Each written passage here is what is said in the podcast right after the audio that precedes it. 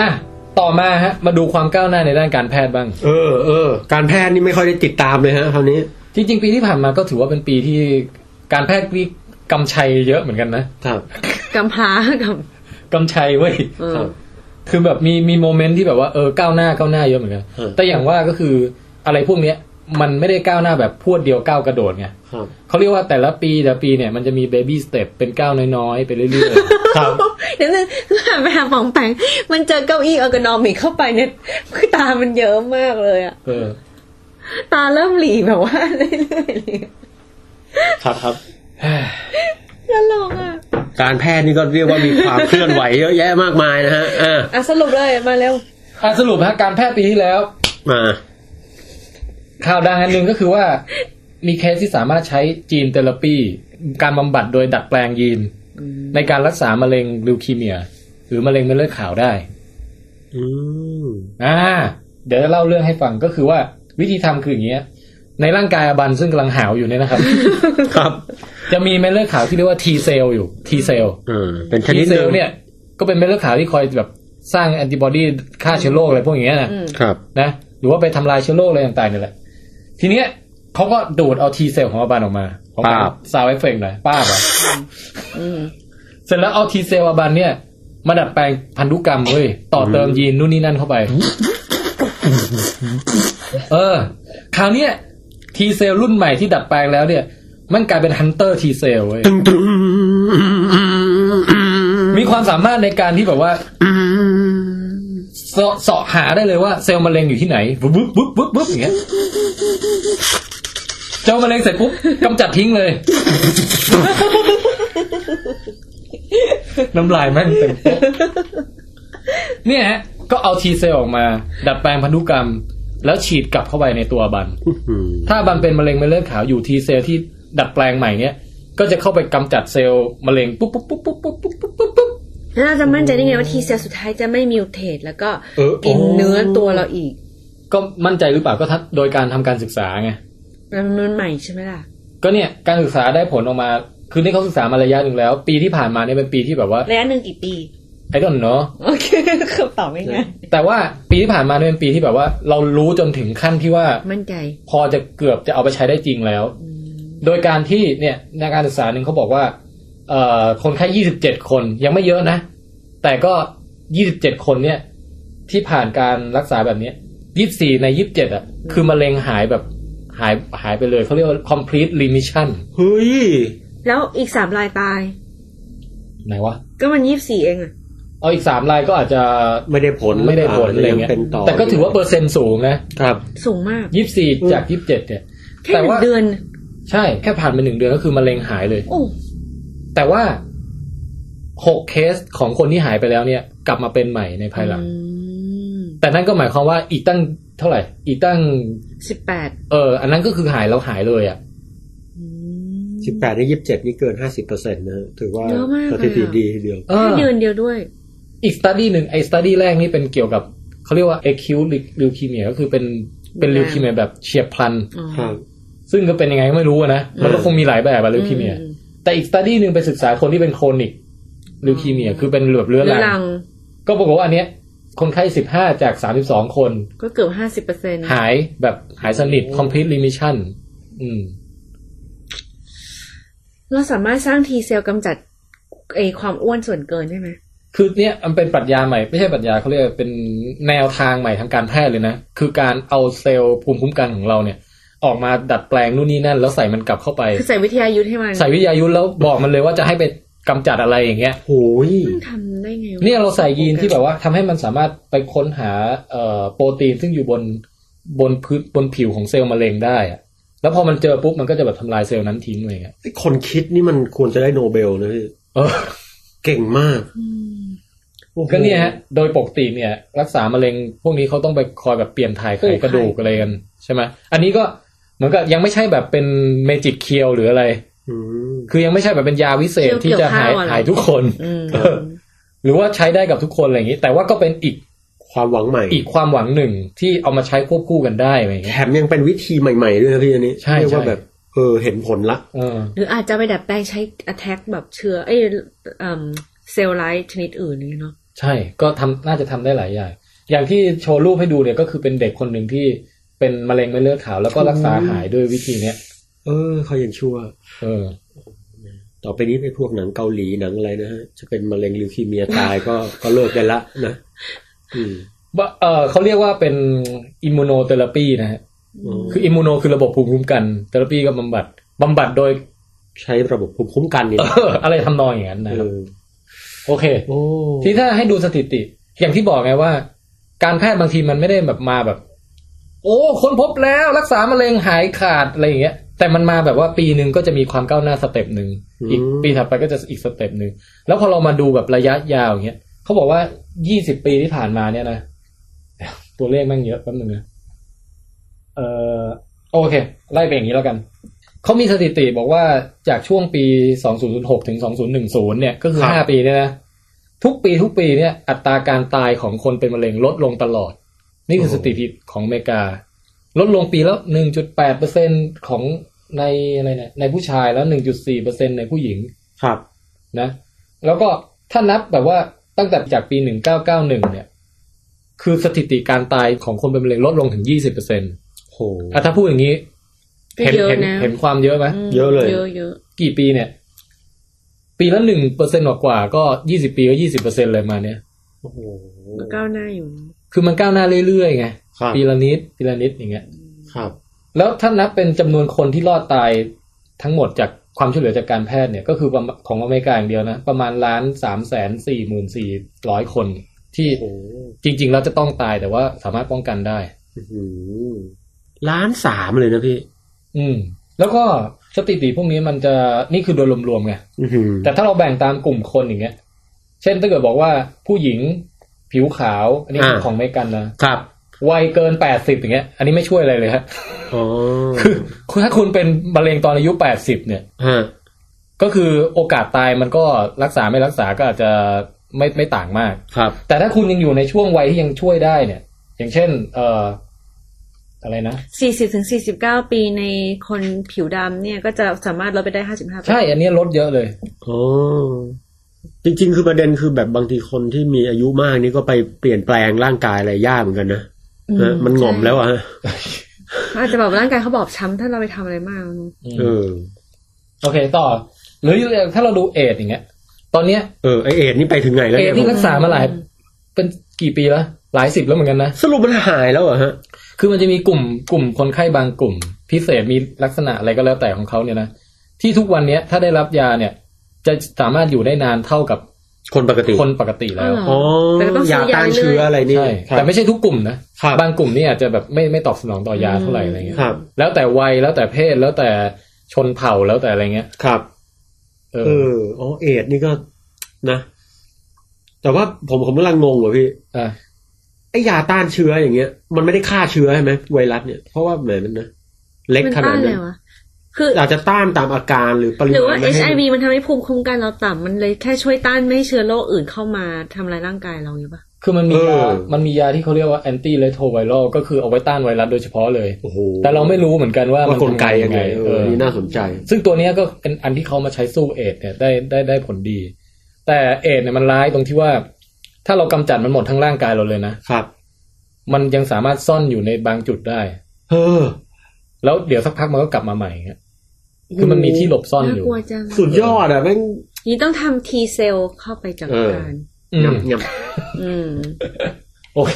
งั้นต่อไปอย่างรวดเร็วก็คือำครับ อันนี้มาถึงเรื่องของเอ่อการแพทย์อยู่เหมือนกันก็คือ อีกอันหนึ่งที่ก้าวหน้ามากในปีที่แล้ว คือเราสามารถเอาเซลล์ผิวหนังเนี่ยป๋องแป๋งครับ เอามากระตุ้นให้มันกลายเป็น stem cell เหมือนเออออย่างวิธีการที่ได้รับรางวัลโนเบลไปที่เป็นคนญี่ปุ่นทำอะอ๋อจำได้ไหมฮะเออ ทำด้วยวิธีนั้นเนี่ยแล้วสามารถเอาเซลล์ผิวหนังมากระตุ้นให้มันโตเป็นอวัยวะต่างๆ ได้โหจากผิวหนังเนี่ยนะ ใช่ แล้วก็ปีที่แล้วเขาทำสำเร็จเนี่ย คือมันคือการ engineer DNA ในเซลล์ใช่ไหมให้ออกคำสั่งว่าจากผิวหนังให้คุณกลายเป็นทำลูกกะตาแทนอะไรเงี้ยเหรอทำนองนั้นทำนองนั้นเออโทษเทครับคือ เซลล์ผิวหนังเนี่ยจริงๆมันถูกกำหนดชะตาชีวิตมาแล้วให้เป็นผิวหนังใช่ไหมครับ สั่งไปแล้วแต่มันมีสูตรน้ำยาพิเศษเลยที่ทำให้มันกลับเป็นสู่วัยเยาว์อีกครั้งไงอื้อหือกลับเป็นสเต็มเซลล์อีกครั้งที่แบบว่า ยังสามารถทำให้กลายไปเป็นอะไรก็ได้ คือไม้อ่อนดัดง่ายไม้แก่ดัดยากแล้วประมาณทำให้นั้นไม้แก่กลายเป็นไม้อ่อนอีกทีนึงใช่เพื่อที่ได้ดัดมันเป็นอย่างอื่น แล้วทีนี้การดัดเนี่ยปีที่ผ่านมาก็มีความก้าวหน้าว่าดัดให้เป็นอวัยวะต่างๆ ได้มากมาย เช่นทำเป็นสมองเล็กเฮ้ยๆเนี่ยเป็น mini brain ขึ้นมานี่ เอาเซลล์ผิวหนังหนูมากระตุ้นให้มันเติบโตกลายเป็นสมองเล็กๆ เปรียบเสมือนสมองของตัวอ่อนที่ยังไม่โตเต็มที่อะไรเงี้ยครับ แล้วก็ขนาดที่ประมาณ3 ถึง 4 มิลลิเมตรนะฮะล่องลอยอยู่ในนึกภาพแบบเป็นหลอดทดลองแล้วก็มีน้ำใสๆแล้วก็มีสมองเล็กๆล่องลอยอยู่เงี้ยนี่มันนิยายวิทยาศาสตร์แล้วพี่หรืออีกเจ้าหนึ่งก็เป็นนักนักวิจัยญี่ปุ่นก็ทำตับเป็นเขาเรียกว่าตับจิ๋ว mini liver ตับจิ๋วฮะเล็กๆเล็กๆเล็กๆเงี้ยสี่ถึงห้ามิลลิเมตร กระตุ้นสร้างขึ้นมาจากเซลล์ผิวหนังเฮ้ยทีนี้พออย่างนี้เสร็จแล้วถ้าเกิดจะทำให้ใช้งานได้จริงเขาก็ต้องใส่โปรตีนใส่อะไรสักอย่างสารอาหารที่มันขนาดใหญ่ขึ้นเหรอหรือมันได้แค่นี้แล้วจบ คือที่เราเข้าใจนะมันจะมีสองแนวทาง แนวทางหนึ่งก็คือว่าทำให้มันเป็นอวัยวะใหญ่เลย แล้วใครตับเสียตับอะไรก็คือเอาเซลล์ของคุณเองนั่นแหละอะไรมาแล้วอะมาสร้างตับใหม่โอ้ในอนาคตนะฮะอันนี้กับอีกแบบนึงก็คือเราไม่ต้องไปยึดติดหรอกว่าเออมันจะต้องเป็นรูปทรงเป็นตับเหมือนเดิมอะไรเงี้ยเราก็เอาไอ้ตับเล็กๆเล็กๆพวกเนี้ยทำให้มันซอยเล็กย่อยลงไปอีก เป็นตับก้อนเล็ก ๆ แบบไมโครมิเตอร์ที่แบบสามารถใส่ในหลอดฉีดยาได้แล้วก็ฉีดเข้าไปให้คุณอะ อ้าวแล้วให้ให้ตับเนี่ยไปกระจายอยู่ทั่วตัวคุณเลย เพื่ออะไรก็คือไปทำหน้าที่แทนตับที่เป็นก้อนใหญ่ไง เฮ้ย อะแล้วมันกินพื้นที่อื่นมันไม่ใช่มะเร็งเหรอมันอันนี้เราไม่รู้รายละเอียดแต่เรารู้ว่ามันมีแนวคิดอ๋นี้ออมันยู่ เป็นแนวคิดอ๋ออ๋อมันมีแนวคิดนี้อยู่ว่า คุณไม่ต้องมีตับเป็นก้อนรวมกันอยู่ที่เดียวก็ได้ เดี๋ยวเดี๋ยวเดี๋ยว แต่คุณมีตับเล็กๆ เนี่ยเติบโตอยู่ตามที่ต่างๆ ทั้งร่างกายคุณเลยเป็นฟังก์ชันของตับ ตับหน้าที่คือกรองของเสียในเลือดของเสียในเลือด แล้วก็มันก็ต้องมีท่อเอาเดี๋ยวน้ำของเดี๋ยวมันมันมีหน้าเข้หลากหลายหน้าที่ เอออมอย่างเช่น ควบคุมน้ำตาลในเลือดเอ่อสลายสารพิษต่างๆอะไรอย่างเงี้ยมันก็ต้องสร้างท่ออินแล้วเอาทุก ๆ เซลล์ที่มีเลยดิก็คือว่าเพราะเมื่อก่อนมันอยู่เป็นก้อนเดียวมันก็จะแบบออกแบบมาระบุว่ามีท่อลำเลียงด้านหนึ่งมีออกด้านหนึ่งแต่นี่ใช่ใช่ก็แสดงว่าต้องท่อเต็มเป็นทั้งตัวนั่นแห ก็ละเล็กเนี่ยเอออบันก็เป็นถามมาเนี่ยเป็นอ๋อคำถามที่ดี อันเนี้ยถ้าใครอยากรู้ก็ต้องไปอ่านในรายละเอียดอีกทีนึงว่า แนวคิดเนี้ยพอเจาะในรายละเอียดแล้วเขาว่ายังไง เออเพราะคุณอบันเขาถามว่าไอ้ตับเนี่ยมันมีท่อเข้าออกเข้าออกเออถ้าตับเล็กๆกระจายนี่มันแหมมันจะต้องสร้างท่อเต็มไปหมดมนุษย์ผังผืดหรือเปล่าหรือหรือว่า หรือว่ามันมันก็มันจะกลายเป็นเซลล์ตับที่อยู่ในเลือดเราเหมือนกับเป็นเซลล์เม็ดเลือดแดงอะไรอย่างนี้ไปเลยเปล่าโอ้คราวนี้คือไหลเวียนไหลท่อไหลท่อไปเลยไหลเวียนเออทั่วร่าง มีอะไรก็มามาๆปรึกษาที่เซเอ็กลล์ซ์ตรีเนี่ยมอะไรนะเอ็กซ์ตรีมโฟเบียอะไรนะเอ็กซ์ตรีมฟิเลียแต่ยังไงก็ตามมีความเจริญก้าวหน้าเกี่ยวกับทางด้านอวัยวะที่ปลูกขึ้นมาใหม่อย่างเงี้ยเยอะนะฮะในปีที่ผ่านมาใครเคยดูนิทานชีวิตจะได้เห็นแบบตัวละครเพิ่มขึ้นมากนะเออฉีดตับเข้าไปแม่มีมีอีกเจ้าหนึ่งรู้สึกจะเออเนี่ยตัวอย่างเขาบอกว่าไอ้มินิเลเวอร์ที่ทำแบบซอยเล็กๆๆมาเนี่ยแล้วฉีดฉีดกลับเข้าไปเนี่ย สามารถทำให้ตับที่วายไปแล้วเนี่ยนะ ฟังก์ชันกลับคืนมาได้สามสิบเปอร์เซ็นต์อะไรเงี้ยโอ้ไม่ทดลองในหนูหรือว่าอะไรทุกอย่างเอออบันเหนื่อยเหรเดี๋ยวเดี๋ยอวพี่ผมกำลังคิด พี่ตะบันนึกภาพนะ ตับไปอะพี่แบบโอ้โอ้ยตับแล้วแบบฉีดเข้าไปอะพี่ อย่างน้อยมันก็ยืดอายุได้นี่ ผมว่ามันก็ มันก็ถือว่าดีมากเลยนะอบันอยากกินตับตับอะตับเออตับตับตับตับต่อมาฮะครับพอแล้ว เป็นเรื่องราวของสมองใส คนสมองใสหนูฮะเออเออ นี่พูดเร็วๆเลยนะครับ ไม่เดี๋ยวก่อน ถ้าพูดเร็วๆมันจะไม่สนุก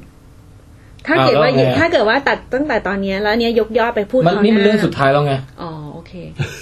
แต่เพราะอยากฟังของปองแปงด้วยแล้วกลัวว่าตอนปองแปงพูดแล้วมันจะเริ่มสลดไงนี่เรื่องสุดท้ายของเราละเฮ้ยอันนี้อันนี้เจ๋งถ้าเกิดตั้งใจฟังดีจะเจ๋งมาก เฮ้ยสมองใสสมองเป็นเรื่องของสมองใสครับ ครับ เอ่องานวิจัยสมองที่ผ่านมาเนี่ย ถ้าคุณอยากรู้ว่าเซลล์ไหนมันทำอะไรยังไง อยู่ตรงไหนอะไรเงี้ยครูก็ต้องหั่นเป็นแว่นๆเป็นสไลด์ออกมาส่องกล้องอ้าวไม่พี่ก็มันมันอ๋อข้างในมันมองไม่เห็น ใช่ คือถ้าคุณอยากดูข้างในครูก็ต้องแบบย้อมด้วยตัดสีอะไรทุกอย่างแล้วก็หั่นเป็นแว่นๆแล้วก็มาส่องกล้องครับโอเค ไอ้นี่ต่อกับนี่ยังไงคุณก็ต้องมาจินตนาการเอาเองว่า เออไอ้แว่นพวกเนี้ยพอเอามาเชื่อมกันแล้วมันจะต่อกันยังไงอะไรเงี้ยโอ้โหยากยากเออฮะหรือถ้าเกิดคุณเข้าเครื่องสแกนสมอง เออ มันก็เห็นเป็นสามมิติได้แต่มันไม่ละเอียด อ๋อคือมันอาจจะเห็นได้แบบ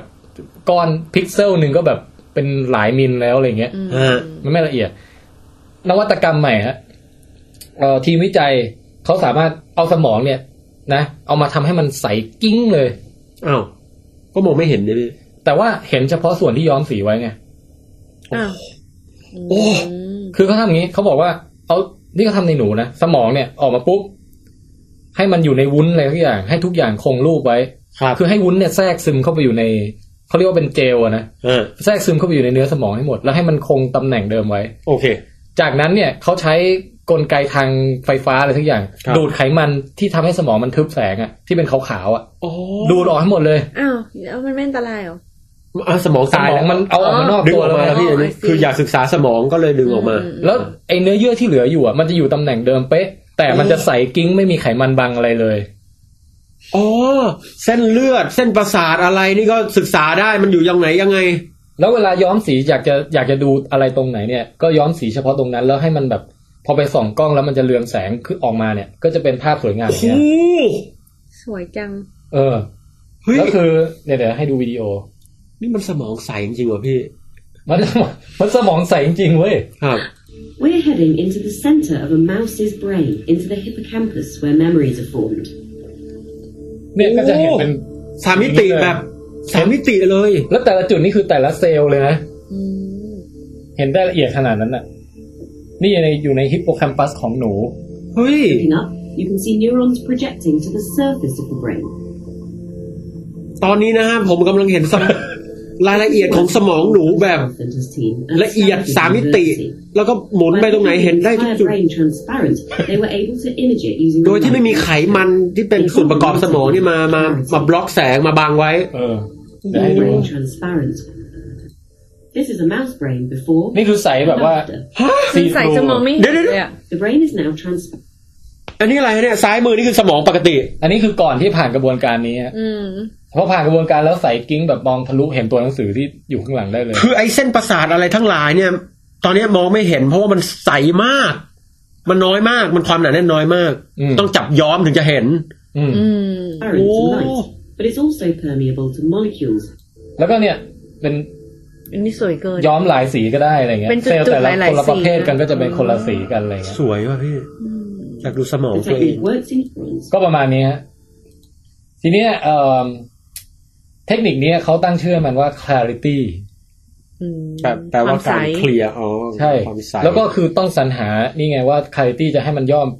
คือต้องย่อให้ออกมาได้เป็นคำที่เกี่ยวข้องอะนี่เจอครับเออต้อง clarity เนี่ยไว้ก่อนแล้วค่อยมาเทคนิคยา ว clarity ย่อมาจาก clear lipid exchange acrylamide hybridized rigid imaging immunostaining in situ hybridization compatible tissue hydrogel เอารางวัลโนเบลเพราะชื่อไปแล้วกันโอ้โหคือคิดชื่อย่อก่อนแล้วค่อยมาคิดว่าจะชื่อยาวแล้วก็อันไหนที่มันย่อแล้วไม่ตรงก็ตัดออกไป อย่างเช่น exchange อย่างเงี้ยเป็นตัว e ไม่ไม่เอาอะ ก็ตัดไปไปเอา acrylamide มาเป็นตัว a อะไรเงี้ย เออ เจ๋งเว้ยก็สุดท้ายมันย่อได้ clarity แล้วกันครับเออเออก็อันนี้ก็เป็นความน่าตื่นเต้นอย่างหนึ่งของวงการที่ว่าจะศึกษาสมองกันยังไงให้ได้ละเอียดยิบยิบๆอะไรเงี้ยผมมองว่ามันเหมือนการทำแผนที่สามมิติแบบแบบสมจริงและละเอียดมากเลยพี่เออเพราะก่อนจะศึกษากลไกอะไรนี่เห็นแผนที่ก่อนนะนะเออแล้วก็อันนี้ฮะเป็นส่วนหนึ่งของโครงการที่ชื่อย่อว่า BRAIN B R A I N อีกเอาอีกแล้ว BRAIN อีกละ Initiative โดยรัฐบาลโอบามาเนี่ยฮะของอเมริกา ทุ่มงบ หนึ่งร้อยล้านเหรียญสหรัฐเฮ้ยตั้งระยะเวลาไม่รู้กี่สิบปีหรืออะไรเนี่ย จะทำแผนที่สมองของมนุษย์ให้ละเอียดที่สุดเท่าที่จะทำได้โหคือที่ผ่านมาเนี่ยสิบปีที่ผ่านมาขนลุกเลย ก่อนหน้าเนี้ยเขาเขาเขาทำแผนที่ genome กันไงแผนที่ DNA step ต่อไปเนี่ย ก็เอา concept เดียวกันเนี้ยจะมาทำแผนที่สมองบ้าง อืมอืมโครงการ BRAIN เนี่ยก็ย่อมาจาก Brain Research through Advanced Innovative Neurotechnology อันนี้ยังโอ้โหอันนี้ยังแบบพอได้ยังไม่แต่น่าคาลิขึ้นตี้เท่านี่มันเลยแบบเออบ้าไปแล้ว มันสามารถที่ศึกษาถึงขั้นหนึงแล้วสามารถที่จะอ่านข้อมูลจากสมองได้ไหมน่าจะยังพี่ตอนนี้ทำว่าแผมันนแบบที่ก่อนมันมันเก็บข้อมูลอะไรมาบ้างในชีวิตที่มันมีอยู่เนี่ย ก็ก็คงก็คงเราก็คงเป็นขรีกเป้าหมายอะไกลๆเป้าหมายหนึ่งที่ว่ายิ่งเราเห็นชัดขึ้นเราก็ยิ่งเข้าใจมากขึ้นว่าต้องดูตรงไหนอะไรยังไงอะไรเงี้ยเนี่ยเอาสมองผู้ก่อการร้ายมาเนี่ยเออเราก็จะเห็นแพทเทิร์นความลับต่างโอ้พี่แต่เขาเขามีวิชั่นมากนะแบบเฮ้ยตั้งโครงการมาแบบทำจีโนมทำสมองโอ้โหนี่ไม่ธรรมดาๆร้อยล้านก็คือสามหมื่นล้านป่ะโอ้บาทยจริงๆงบ ร้อยล้านยังถือว่าน้อยนะ เพราะอย่างโครงการเออจีโนมเนี่ยให้เป็นให้งบเป็นพันล้านนะเดี๋ยวนะร้อยล้านนี่เดี๋ยวถ้าเป็นบาทนี่คือคูณสามสิบใช่ไหมร้อยล้านสามพันโอ้สามพันล้านบาทสมพัอะนล้านเหรอเยอะนะพี่หนึ่งร้อยล้านเออ ใช่ อันนี้มีงานวิจัยอีกอันหนึ่งที่เป็นเรื่องใกล้เคียงกัน คือเป็นเรื่องของครับการมองเห็นทะลุภายภายในสมอง แต่อันนี้เป็นการคล้ายๆว่า เป็นเป็นเซลล์ของสมองปลาม้าลาย แล้วก็พอมัน active ตรงไหนปุ๊บก็จะเห็นเป็นไฟวิ่งไป ตรงนั้นเลย มีชีวิตอยู่โอ้ยังเป็นปลาม้าลายเป็นๆที่แบบว่าเซลล์สมองเซลล์ไหนที่ active อยู่จะเรืองแสงขึ้นมาอืม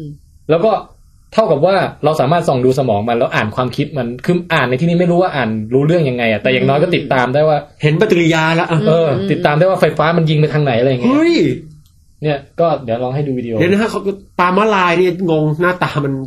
อาจจะคล้ายๆปลาซิวนะตรงนี้ไม่ต้องข่าวตัวเล็กๆตัวเล็กอ๋อครับๆเขาชอบเอามาเป็นสัตว์ทดลองกันทำไมอะเป็นเหมือนเป็นหนูทดลองในโลกของปลาอะไรประมาณนั้นทำไมอืมอะมันต้องเป็นมัน น่าจะเลี้ยงไม่ยากคงมีคุณสมบัติที่เหมาะสมหลายๆอย่างอะครับเออเดี๋ยวนะโอ้เฮ้ยผมอยากเห็นสมองปลาสดๆหรอพี่มันทำสิ่งซีดเหมือนจะกินเฮ้ยเฮ้ยอันเนี้ยความคิดวิ่งเฮ้ยตึ๊ดตึ๊ดตึ๊ดเนี่ยนี่คือสมองหัวนี่คือกระแสมัไฟฟ้าในสมองที่วิ่งวิ่งไปวิ่งมา สวยจังเนี่ยเฮ้ยพี่อืม เจ๋งว่ะพี่ สวยอะอ่าวิดีโอมันจบไปแล้วไม่เป็นไรนะเออแค่คืออย่างน้อยนี่แบบ อาจจะยังไม่เข้าใจกลไกเลยนะ แต่เห็นแค่นี้ก็ทึ่งแล้วอะอืมแล้วเขาทดลองแบบว่า ให้มันดูอาหารปลาหรืออะไรอ๋อนี่มัน real time เลยเหรอฮะ real time เลยแบบซ้ายขวาอะไรเงี้ยโสมมันก็จะเห็นความคิดในสมองมันวิ่งจากซ้ายไปขวาอะไรเงี้ยอืมน่ากินจังเลยยำยำอะไรอะไรทำนองอย่างนั้นน่ะเออมหรือใช้ตาซ้ายตาขวาหันเฮ้ยผมว่าไอ้สองโครงการนี้นะ มันอาจจะเปิดโลกสมองแบบ ปรากฏการณ์อะไรต่างๆมากมายทางเนอะที่อืมอ้าวนี่คือซีบราเนี่ยปลาม้าลายก็ที่เราเลี้ยงกันอ๋อที่เราเราก็เคยเลี้ยงใช่ไหมที่เราเลี้ยงใช่ไหมอ้าวเอาพี่อวันเดี๋ยวนะพี่ไปเลี้ยงมาตอนไหนเนี่ย เมื่อก่อนพี่มีตู้ปลาในห้องเลยเว้ยครับอย่างจริงจังปลูกพืชด้วยแต่สุดท้ายแล้วมันนึกค่อยๆทยอยตายทีละตัวโอเคฮะน่าสนใจนะฮะเฮ้ยผมผมงงตั้งแต่แบบมันเอาไขมันออกโดยที่อันอื่นไม่พังอะพี่ แล้วอันนี้นอกจากมันยังไม่ มันเห็นแบบเส้นกระแสไฟฟ้า เป็นๆด้วยเออแม่ง ไปกันใหญ่แล้วโลกโอเคนี่มันถ้ามันทำกับคนได้เมื่อไหร่นะผมว่าไปแล้ว โอ้เอาเดี๋ยวโอ้นี่คือที่ที่อ่านมาพอประมาณก็จะมีเท่านี้ครับ ที่เหลือเนี่ยเดี๋ยวจะ mention แค่อย่างละหนึ่งประโยค อย่างโอเคครับโอเคนะยังไม่ทิ้งลายหมีพอพอเรื่องข่าวหมีสมองจบไปแล้วหมีครับครับพอ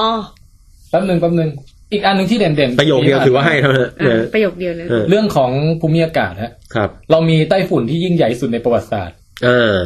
ชื่อว่าไต้ฝุ่นเลยพี่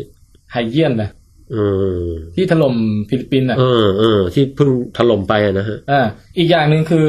คาร์บอนไดออกไซด์ขึ้นสูงสุดในประวัติศาสตร์เช่นกันโอ้โหปีที่ผ่านมาครับ400 ppm part per million โอ้โหไม่ไหวว่ะพี่อันนี้ โลกเราไม่เคยมีคาร์บอนไดออกไซด์สูงขนาดนี้มาเป็นแบบ 8แสนปีหรืออะไรประมาณนั้นโอ้ my god ยังไงก็ลดแล้วหายก็ใจไอ้กันหน่อย อายุก่อนหน้าเนี้ยเอ่อที่คาร์บอนไดออกไซด์สูงเนี่ย เป็นเพราะว่ามันอะไรอะ มันเป็น cycle ของธรรมชาติไงแต่ไม่เกี่ยวกับคน แต่คราวเนี้ยมันเกิดจากคน โอ้อืม อึ้งเลยว่ะพี่ หน้าร้อนปีนี้อาจจะร้อนมากก็ได้นะ แล้วก็เรื่องราวเกี่ยวกับเอ่อพวกโบราณคดีการขุดค้นฟอสซิลอารยธรรมโบราณอะไรทั้งหลายครับ ศึกษามนุษย์โบราณอะไรก็มีความก้าวหน้าเยอะเหมือนกันปีที่ผ่านมา เออ เจอ เอ่อ DNA ของมนุษย์ที่เก่าแก่ที่สุด อายุสี่แสนปี ครับ เจอเก่ากว่าที่ที่เคยมีมาอย่างเงี้ยเหรอ มันไป break the record เหรอ ใช่ก็คือว่าเทคโนโลยี DNA เมื่อก่อนน่ะถ้าถ้าเก่าแก่เกินถึงขั้นหนึ่งไปจะสกัดไม่ออกแล้วทำไม่อ๋ออ่อ่านไม่ออกแล้ว แต่ว่านี่คือเทคโนโลยีพัฒนาขึ้นก็อ่านอ่านได้ไกลขึ้นคือสี่แสนปีเนี่ยยังอ่านได้อยู่ ครับอืโอ้มในถ้าเป็นไม่ใช่ในคนนะในม้าอย่างเงี้ยก็เจอ DNA อายุเจ็ดแสนปีก็เอามาอ่านได้เหมือนกันเออ แต่ถึงยังไงก็ไม่น่าจะเกินแบบหลายล้านปีได้อะไรเงี้ยเออคือหลักแสนนี่ยังพอได้อยู่โอ้โหแล้วก็ไอ DNA ที่อ่านได้ก็บอกข้อมูลต่างๆ มากมายนะฮะอืมจริงๆมีวันหนึ่งอะน่าสนใจด้วย เขาไปขุดลงไปใต้ที่ที่เกิดของพุทธเจ้า อะเฮ้ยแล้วไม่บอกอะเห็นน้ำบันง่วงแล้วไม่เฮ้ยพี่พูดอย่าพูง่วดงเลยไปโทพูดเลยอย่ามาเออการยังไงพี่อย่างนี้ยังไงมาอยากรู้อยากรู้เจออะไรพี่เราพูดเท่าที่เราอ่านมาแล้วกันนะฮะฮะฮะฮะ ก็เขาบอกว่า อันนี้คือที่สวนลุมพินี ครับโอ้เอ่อที่เนปาล yes อ่าปรากฏว่าในเขาเรียกอะไรนะ อะไรสถานนะ เอ่อสังเวชนียสถาน อ่าฮะ ครับ ขุดลงไปข้างใต้เนี่ย ปรากฏว่าที่เราเห็นณปัจจุบันมันสร้างคร่อม คร่อมแบบเป็นเหมือน temple อะไว้อีกอันหนึ่งอยู่วัดฮะ แล้วใน temple นั้นพอขุดไปอีก ตรงกลางก็มีอีก temple ที่เก่าแก่กว่า ถูกสร้างคร่อมไว้อยู่อีกอันหนึ่งอีก ฮะ เออ เก่าแก่กว่ายุคพระพุทธเจ้าเฮ้ยเนี่ยเหรอ คือ เดี๋ยวนะ แล้วก็ที่สำคัญคืออืมฮะฮะเขาไปเจอเอ่อคล้ายๆแบบเป็นสามารถเดทติ้งอะไรได้ เหมือนเหมือนกับว่าแบบหรืออายุ เอาวัตถุดิบออกมาแล้ววัดอายุอะไรอย่างนี้ได้อืมก็ปรากฏว่า เอ่อย้อนกลับไปเนี่ย ประมาณหกร้อยปีก่อนคริสตกาลหรืออะไรประมาณนั้นนะครับ ก็แสดงว่ายุคนั้นเนี่ยก็คือมีมีวัดที่อุทิศให้กับการบูชาพุทธเจ้าเนี่ย เกิดขึ้นตั้งแต่ตอนนั้นแล้วหกร้อยปีก่อนคริสตกาลหกร้อยปีก่อนคริสตกาลนี่ก็แต่ว่าศาสนาพุทธเราเนี่ยห้าสี่สามห้าสี่สามทำไม ก็คือหมายถึงห้าสี่สามก็แปลว่าก็คือ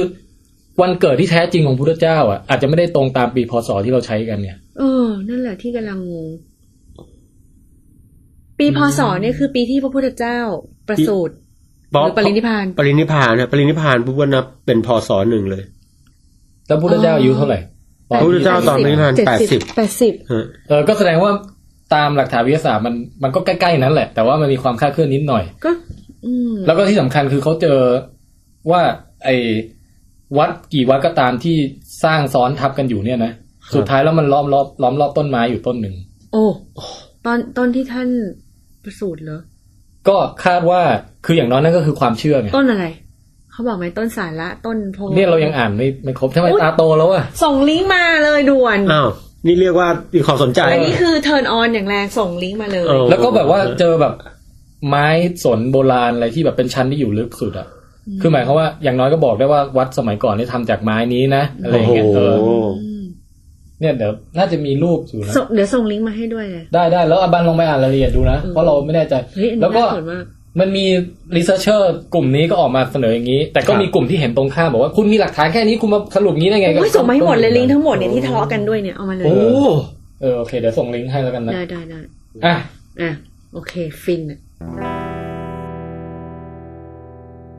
อาบันตอนนี้เป็นยังไงบ้าง ก็ดี เอาตาม สภาพร่างกายและจิตใจเอาตามจริง ก็เหนื่อยอะเหรอเพราะนอนสามชั่วโมงมาติดต่อกันหลายวันเนี่ยแล้วนี่เพิ่งบินกลับมาเมื่อคืน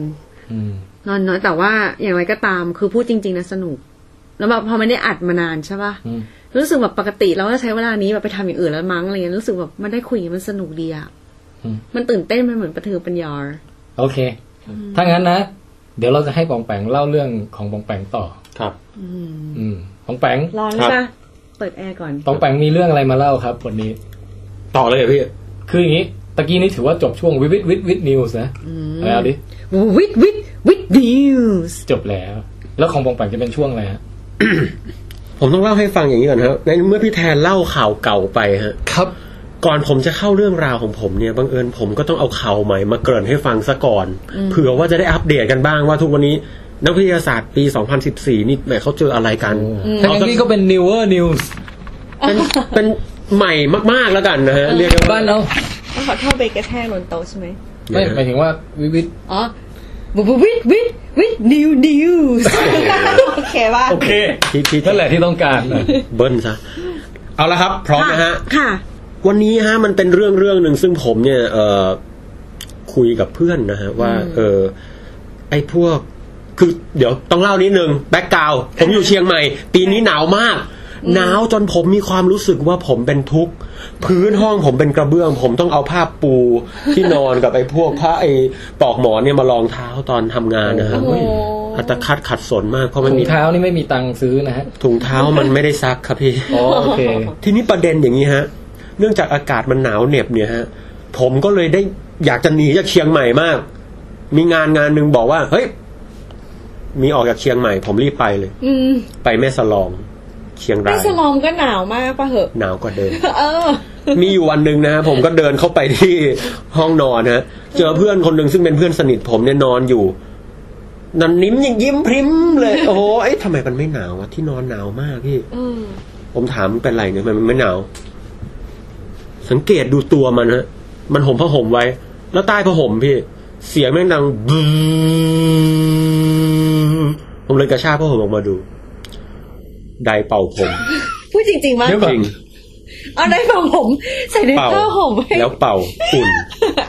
คือมันไม่ไหม้หรคือแบบมันแค่สิบนาทีมันก็น่าจะมอเตอร์ไหม้แล้วว่าไม่ครับมันเปิดแล้วมันก็ปิดเป็นจังหวะฮะคืออบด้วยความชำนาญอบไว้ในผ้าอย่างเงี้ยแต่ก่อนมันอยู่ดอยอินทนนท์มานานมันมีทริคบ้าโบอคอแตกในการแก้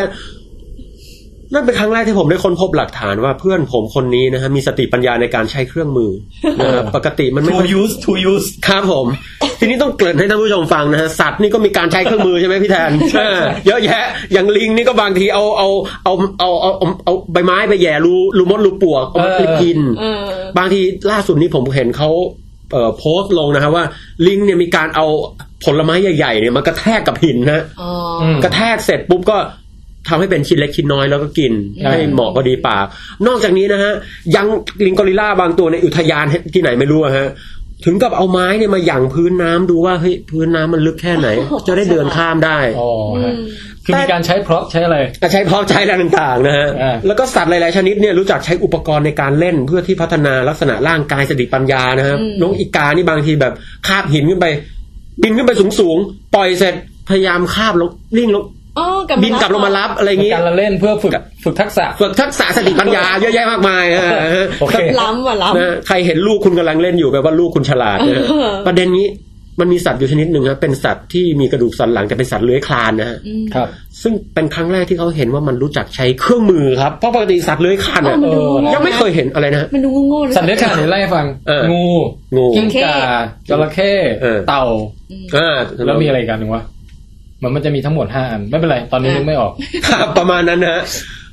มันมีสัตว์อยู่ชนิดหนึ่งครับพี่แทนเออรู้จักใช้เครื่องมือครับ ให้ทายว่าตัวอะไร เออ เรารู้จักแบบเป็นสัตว์ รู้จักเนี่ยที่พี่พี่พี่แทนพูดมาตะกี้ก็โผล่มาด้วยฮะ มีงู มีเต่า งูกิ้งก่างูเต่าจระเข้เต่างูอ่างูเต่ากิ้งก่า แล้วก็จระเข้อ่าอ่าตัวอะไรฮะตัวอะไรงู งู เออ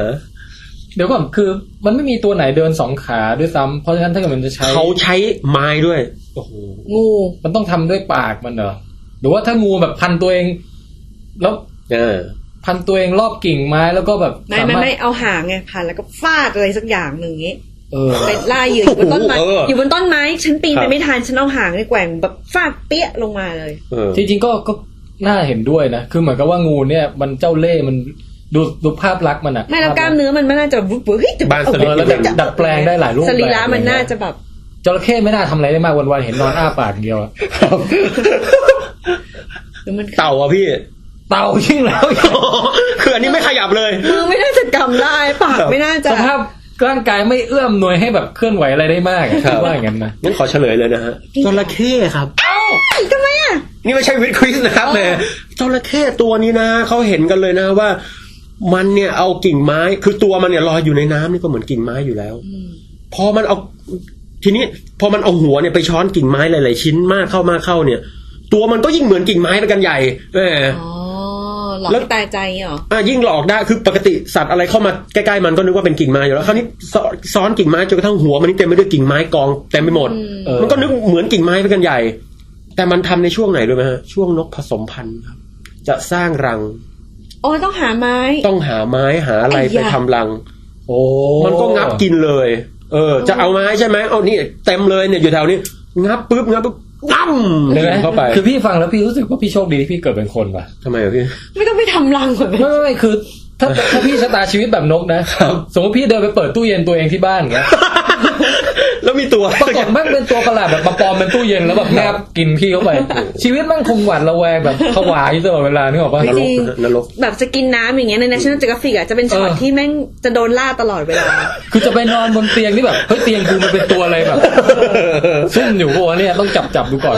ครับโอ้ชีวิตไม่มีความสุขนะฮะเออนี่ก็เรียกได้ว่าเป็นการใช้เครื่องมืออย่างแรกของสัตว์เลื้อยคลานจบข่าวที่หนึ่งอย่างรวดเร็วโอเคสนุกมาก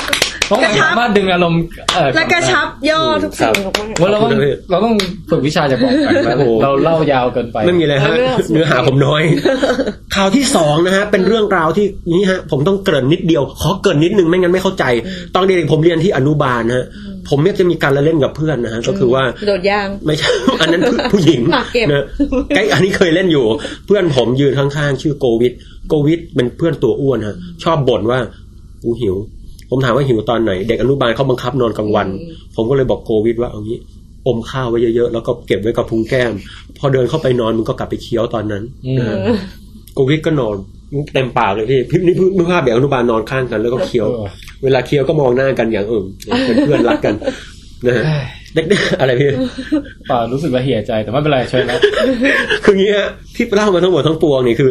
ตอนนั้นเนี่ยผมคุยกับเพื่อนนะฮะว่าตอนเด็กๆเลยนะฮะเลยขึ้นมาถึงประถมเนี่ยผมก็มีการละเล่นแปลกๆแต่ตัดตรงนั้นทิ้งไปเดี๋ยวจะยาว เพื่อนคนหนึ่งถามผมว่าเฮ้ยดู Jurassic Park กับผม รู้ได้ไงว่าไดโนเสาร์มันหน้าตาอย่างนี้ผมก็บอกเจอฟอสซิลมันถามแล้วรู้ได้ไงสีมันเป็นอย่างเงี้ยมันอาจจะสีแบบลายพันธุ์ป๊อปก็ได้อืมบางตัวอาจจะสีหวานเป็นแบบอืมหรือเป็น Pink Panther อะไรเงี้ยอืม T-rex อาจจะหวานจ๋อยเป็นสีชมพูอะไรเงี้ย ผมก็บอกเขามีวิธีรู้แล้วกันปรากฏว่าผมมาลองอ่านดูฮะทุกวันนี้ นักวิทยาศาสตร์เขาไม่รู้สีไดโนเสาร์ครับ มันเป็นหนึ่งในปริศนาฮะที่ไม่มีหลักฐานครับ ไอ้ที่เขารู้สีตามหนังอะไรเนี่ยเขาใช้วิธีการเดาจากสภาพความเป็นอยู่ของมัน แล้วก็ดูจากเออเขาเรียกอะไรอะสิ่งมีชีวิตทุกวันนี้มันเป็นยังไงไอ้สมัยก่อนก็คงไม่ไม่ต่างกันอะไรนักอะไรเงี้ยนะก็ใช้การคาดเดาไปแต่ปี 2010 ฮะเขาค้นพบว่าไดโนเสาร์ที่ประเทศจีนเนี่ยเขาเจอสีมันตกค้างอยู่ใน เออลักษณะขนของมันครับ อืมอันนี้ก็ยังไม่น่าทึ่งครับ ตอนนั้นเจอไปสี่ห้าตัวก็ไม่เท่าไหร่ แต่เมื่อปีนี้ครับเมื่อประมาณต้นปีนี้เลย ล่าสุดนะฮะเมื่อวันที่แปดมกราคมโอ้โหตีพิมพ์ในวารสาร Nature อืมบอกเลย เออ เดี๋ยว search รูปไปพางๆอะบอกครับผมไปเขาเจอเอ่อสีของไดโนเสาร์ที่เป็นเรียกใช้ไดโนเสาร์ไม่ได้ สัตว์โบราณที่อยู่ในน้ำฮะอืมเรียกว่าเป็นครั้งแรกที่เจอสีของที่บนผิวหนังนะฮะว่าไอ้พวกตัว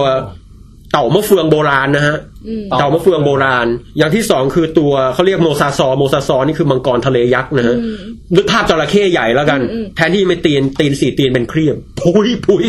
อย่างที่สามนี่ตัวเออเขาเรียกตัวอิกไทโอซอร์นึกภาพปลาโลมาฮะ แต่ปากเป็น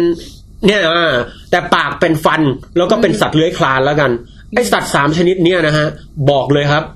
เขาบอกมันมีส่วนประกอบของสีดำฮะ คำถามคือ เฮ้ย แล้วไอสัตว์แบบที่มีสีเนี่ยแหมแค่แค่คนพบฟอสซิล ให้มันสมบูรณ์ก็จบเปล่าพี่ว่าจบไหมไม่จบ เพราะเราจะต้องหืมเอากล้องจุลทรรศน์อิเล็กตรอนมาส่องกราดกราดดูเสร็จแยกสเปกตรัมดูเฮ้ยมันใช่เมลานินโบราณหรือเปล่า แล้วใช่ โอ้โหตอนมันเป็นสีสีดำแล้วแต่ยังไม่ชัวร์นะฮะว่าทั่วทั่วตัวหรือเปล่า แต่อิกไทโอซอร์หรือไอตัวคล้ายๆปลาปลาโลมาเนี่ยนะฮะเนี่ยนะฮะบอกเลยครับดำขลับทั้งตัว ซึ่งมันแปลกมากเพราะปกติ ไอ้พวกปลาเนี่ย ท้องมันมักจะขาวเออหลังมันมักจะดทั้งตัวำแต่ทั้งตัวฮะดำคลับเลยเป็นปลานินอันนี้ผมเรียกปลานินคือดำหมดนะฮะปกติท้องมันจะขาวหลังมันจะดำเพราะอะไร เพราะว่าถ้ามองจากด้านบนลงมา สีดำมันกลืนกับสีน้ำทะเลเข้มๆมองเห็นยากมองขึ้นมาจากด้านล่าง ไอ้สีท้องขาวๆมันกลืนไปกับสีน้ำทะเลอ่อนๆมีแสงมีอะไร ก็มองเห็นยากนะเป็นเทคนิคการพราง แต่ไอ้ตัวนี้แหมมันอาจจะดำนี่เพราะอะไรก็ต้องไปหาคำตอบกันต่อไป แต่เอาเป็นว่ามันเป็นหลักฐานแรก ๆ ที่ทำให้เราเห็นภาพสัตว์โบราณได้ชัดเจน นะฮะอันนี้เป็นข่าวที่สองก็จบลงแค่นี้ก่อนแล้วกันำโอ้สนุกอืม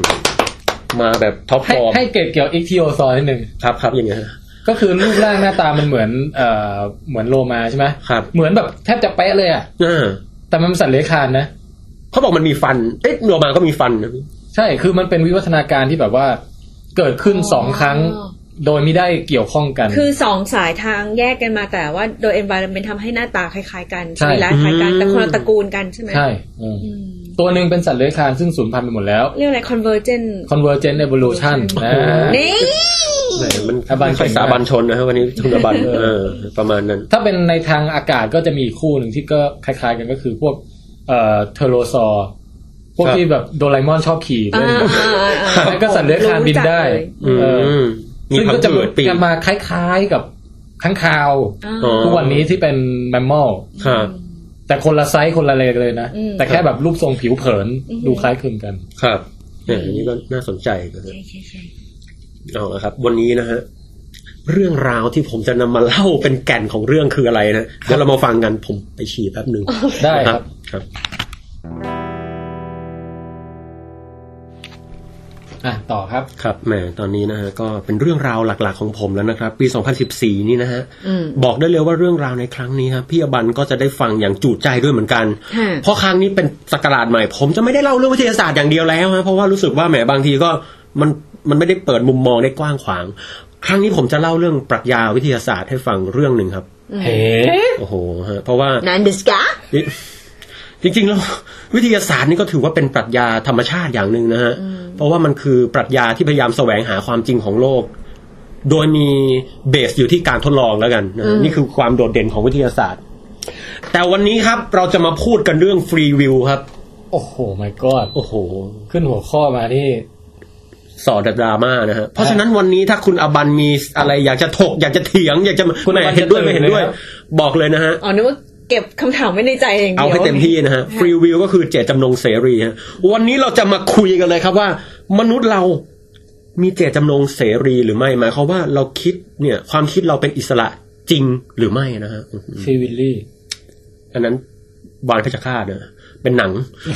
ทีนี้ โอ้ย ผมขอเล่าเรื่องนี้ให้ฟังก่อนนะครับ เป็นเรื่องราวที่อันนี้ผมไม่ได้พาดพิงใครนะฮะแต่เป็นเรื่องราวที่นักปรัชญาเขาคุยกัน นักปรัชญาเวลาคุยเนี่ยอย่าไปเถียงเขานะฮะเขาเขาเขาคิดจากเรื่องไม่เป็นเรื่องมาทำให้มันเป็นเรื่องได้นะฮะยกตัวอย่างเช่น เวลาศาสนานี่เวลาเขาคุยกันเรื่องพระเจ้าเนี่ยนะฮะเขาจะเชื่อว่าพระเจ้ามีพลังอยู่สามอย่างพี่อย่างแรกคือจิตบริสุทธิ์เต็มที่รักความดีเกลียดความชั่ว อืมอย่างที่สองคือมีพระมหิทธานุภาพ พลังอยากจะทำอะไรทำได้หมดเลย เออ อย่างที่สามนี่คือเรียกว่าอะไรอะ เออ ลืมอ้าวอย่างที่สามนี่คือพลังที่เรียกว่า เออสัพพัญยุตา คือหมายความว่ารู้หมดอะเกิดอะไรเกิดขึ้นเกิดหลังเกิดก่อน อนาคตจะเป็นยังไงใครจะเป็นยังไงลูกเต้าเราใคร ใครมีเมียใครรู้หมดโอเคเออ ทีนี้มันเกี่ยวกับฟรีวิวยังไง ผมขออนุญาตแถลงไขเข้าไปทีละนิดนะฮะเอออย่างนี้ครับมันมีหลังจากมีแนวคิดเรื่องพระเจ้า ซึ่งโผล่ออกมาตามศาสนาต่าง ๆ เนี่ยนักปรัชญาบางท่านก็เริ่มกล่าวว่า เฮ้ย พระเจ้านี่ยังไงเนี่ยมีจริงหรือเปล่า เอ๊ะแล้วถ้ามีจริงหรือเปล่าแล้วเราจะตรวจสอบได้ไหมมีก็มีคนถามว่า เอ๊ะมหิทธานุภาพหรือ หรือพลังอิทธิฤทธิ์ของพระเจ้าเนี่ย พระเจ้าสร้างหินที่พระเจ้ายกไม่ขึ้นได้เปล่าเอาไหมนะสมมติมีหินอยู่ก้อนหนึ่งซึ่งพระเจ้ายกไม่ขึ้น พระเจ้าสร้าง พีเอทปุ๊บขึ้นมาได้ไหม ถ้าสร้างได้อ่าปุ๊บสร้างออกมาดิพอสร้างออกมาปุ๊บแปลว่าอะไรพระเจ้าก็จะยกหินนั้นไม่ขึ้นอ้าวสรุปอำนาจก็ไม่จำคือมันตัก็กกะแบบแอนมันจะมีเกลียดกันแอเองนอย่างเอเงี้ยอนะครับเออคือสุดท้ายเอาบอกว่าพูดแบบนี้ ถ้าถ้าสร้างได้คุณก็มีอำนาจจำกัดสิหินเนี่ย มีอยู่นอกเหนืออำนาจคุณ หรือถ้าสร้างไม่ได้อ้าวนี่ไง คุณสร้างไม่ได้นะฮะอืมก็อืมมีคนเคลือบแคลงสงสัย แต่สิ่งที่มันเกี่ยวกับฟรีวิวอยู่ที่ความดีครับ ผมไปอ่านปรัชญาจริยศาสตร์มาครับพี่เขากล่าวอย่างนี้ครับเขากล่าวอย่างนี้ เดี๋ยวมันจะเกี่ยวกับฟิสิกส์ยังไงเดี๋ยวใจเย็นๆนะครับเขากล่าวอย่างนี้ครับเขาบอกว่า เออความดีคืออะไรในสมัยก่อนเขาบอกว่า ความดีคือสิ่งที่พระเจ้าชอบ พระเจ้าไม่ชอบเรียกสิ่งที่ไม่ดีอืมอันนี้โอเคนะฮะอันนี้ที่ผมอ่านมาเป็นคัมภีร์นักปรัชญาบอกอ้าวถ้างั้นความดีความชอบ ถ้าขึ้นกับความเขาก็ถามเลยว่า พระเจ้าชอบ เพราะมันดี หรือมันดีพระเจ้าก็เลยชอบงงไหมอืม คือพระเจ้าเป็นคนสร้างกฎว่าอะไรคือสิ่งที่ดี หรือว่าเป็นสิ่งที่ดีพระเจ้าถึงได้นับอยู่ในกฎว่านั่นคือสิ่งใช่ ซึ่งต่างกัน แต่อย่างไรก็ตามมันก็ดิสเครดิตอยู่ดีเขาบอกว่า ถ้าพระเจ้าชอบมันก็เลยกลายเป็นสิ่งที่ดีนะฮะถ้าเป็นอย่างนั้นก็แปลว่าอะไรอะก็แปลว่าโอ้ถ้างั้นทุกอย่างตามใจพระเจ้าหมดเลยอะเหมือนเผด็จการหน่อยๆนะเนี่ยอืมวันหนึ่งพระเจ้าเปลี่ยนใจขึ้นมานี่ก็แย่เลยเออ เพราะฉะนั้นก็มีคนเถียงว่าอ๋อมันเป็นสิ่งที่ดีอยู่แล้ว พระเจ้าก็เลยชอบ เขาก็เลยเถียงว่าอ้าวถ้ามันดีอยู่แล้วมีพระเจ้าไม่มีพระเจ้าก็ไม่เหมือนกันก็เหมือนกันอืมโอ้โห ก็เรียกว่าเถียงกันไหมอันนี้คือนักปรัชญาเขาก็คิดกันไปนะฮะแต่มีสิ่งหนึ่งครับเขาถามว่าถ้าพระเจ้าดีจริงเนี่ยเขาเรียกว่า problem of evil ฮะเขาถามว่าถ้าเกิดท่านเนี่ย พี่แทนหรือพี่บันนั่งอยู่หรือท่านผู้ฟังนะฮะถ้าท่านดีดนิ้วทีเดียวนะฮะแปะอืมแล้วความเจ็บป่วยของคนทั้งโลกหาย อืมพ่อแม่ที่แก่เท่าชราเป็นโรคหายหมด ความเอ่อเศร้าโศกทุกข์ใจของมนุษย์สงครามกลางเมืองหายหมดนะฮะอืม คุณจะดีดไม่ดีด ก็ต้องดีสิ ถ้าคุณไม่ดีดด้วยคุณว่าคนอย่างนั้นเป็นคนยังไง โอ้โหโอ้โหไม่ใช่แค่คนแหมบางทีใจเห็นใจไม้แสละกรรมนะเขาบอกพระเจ้านี่ที่ไม่ดีดนิ้วเนี่ยเพราะอะไรโอ้โหอืมพี่เคยมีคำถามนี้กับเพื่อนด้วยเออเออพี่เขาตอบว่าเขาบอกเป็นพระประสงค์เขาแบบไม่มีสิ่งที่ต้องการที่จะสอนลูกหลานมนุษย์อื้อหือมันเป็นก็อดแพลน ใช่ สอนโหดนะฮะ แต่นักปรัชญาบางคนก็บอกว่า อ๋อ นี่ไง ที่เขาท่านต้องให้เราเจอกับสิ่งไม่ดีเนี่ย ไม่ใช่แค่แพลนอย่างเดียวแหมพูดแบบนั้นก็แบบเหมือน เหมือนแบบจะสอนลูกอะลูกทำผิดแล้วตีจนตูดแหกอะพี่ เพราะฉะนั้นอันนี้คือท่านต้องการจะให้มนุษย์มีฟรีวิวฮะหมายถึงว่าคุณจะทำดีทำชั่ว คุณก็รับผลสิ่งนั้นตาม เรียกว่ามีเอ่อเจตจำนงเสรี การที่คุณจะมีเจตจำนงเสรีได้ก็เท่ากับว่าอะไร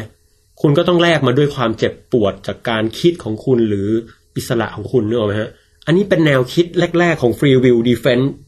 ที่ดีเฟนต์การการมีอยู่ของกอนนะครับบอกว่า ถ้ากอนมีจริงก็เพราะว่าอะไรที่ที่ให้มนุษย์เจ็บป่วยนะฮะเจ็บปวดทุกอย่างมีความทุกข์ความอะไรเพราะว่า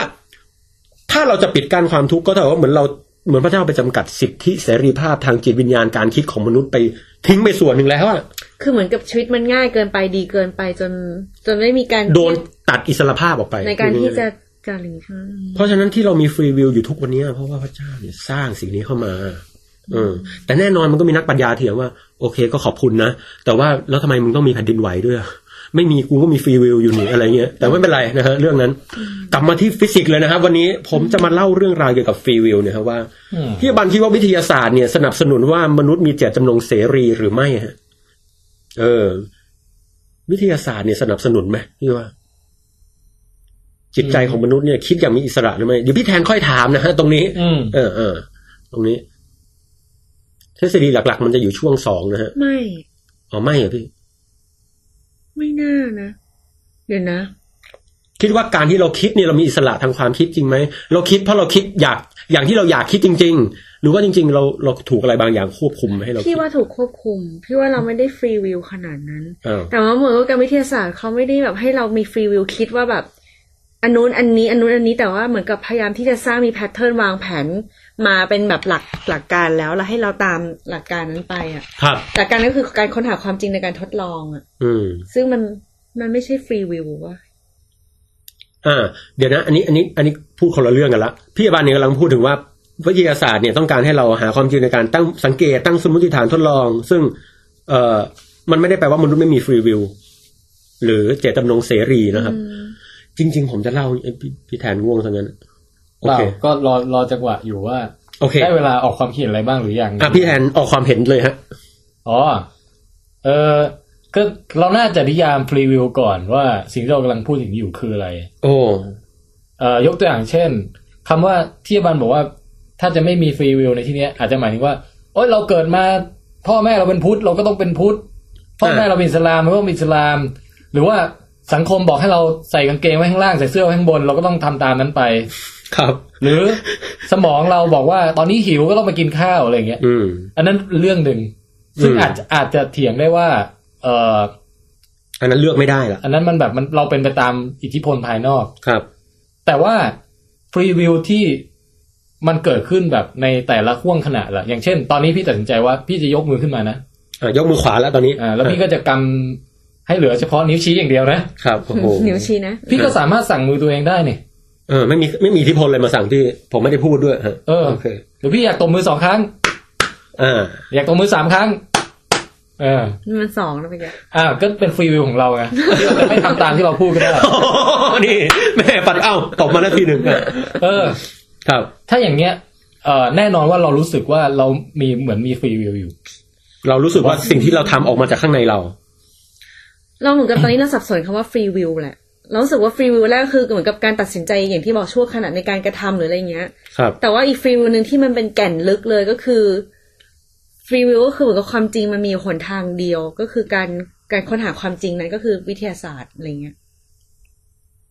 มันไม่ใช่การที่หาคำตอบความเป็นจริงใน alternative อื่น เช่นการ การนั่งคิดอยู่อย่างเดียวแล้วรู้สึกก็ปิ้งคำตอบมันคือโอเคสิ่งนี้เลยการค้นหาสมมุติว่าการวิทยาศาสตร์เป็นวิธีหาความจริงวิธีเดียวนะครับ ก็ไม่ได้แปลว่าทุกคนจะต้องถูกบังคับให้หาความจริงโดยวิทยาศาสตร์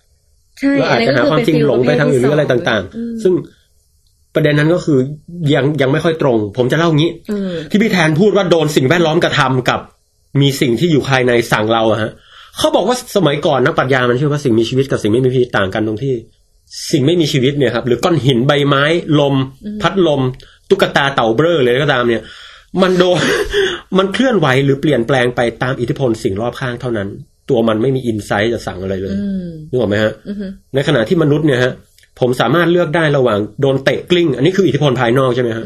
แต่โดนเตะกลิ้งผมผมวิ่งขึ้นไปเตะไอ้นั่นกลับ อันนี้คืออิทธิพลภายในอืมโอเคนะเพราะฉะนั้นมนุษย์เนี่ยมีฟรีวิลอยู่คือจิตจำนงเสรีซึ่งอยู่ภายในใจ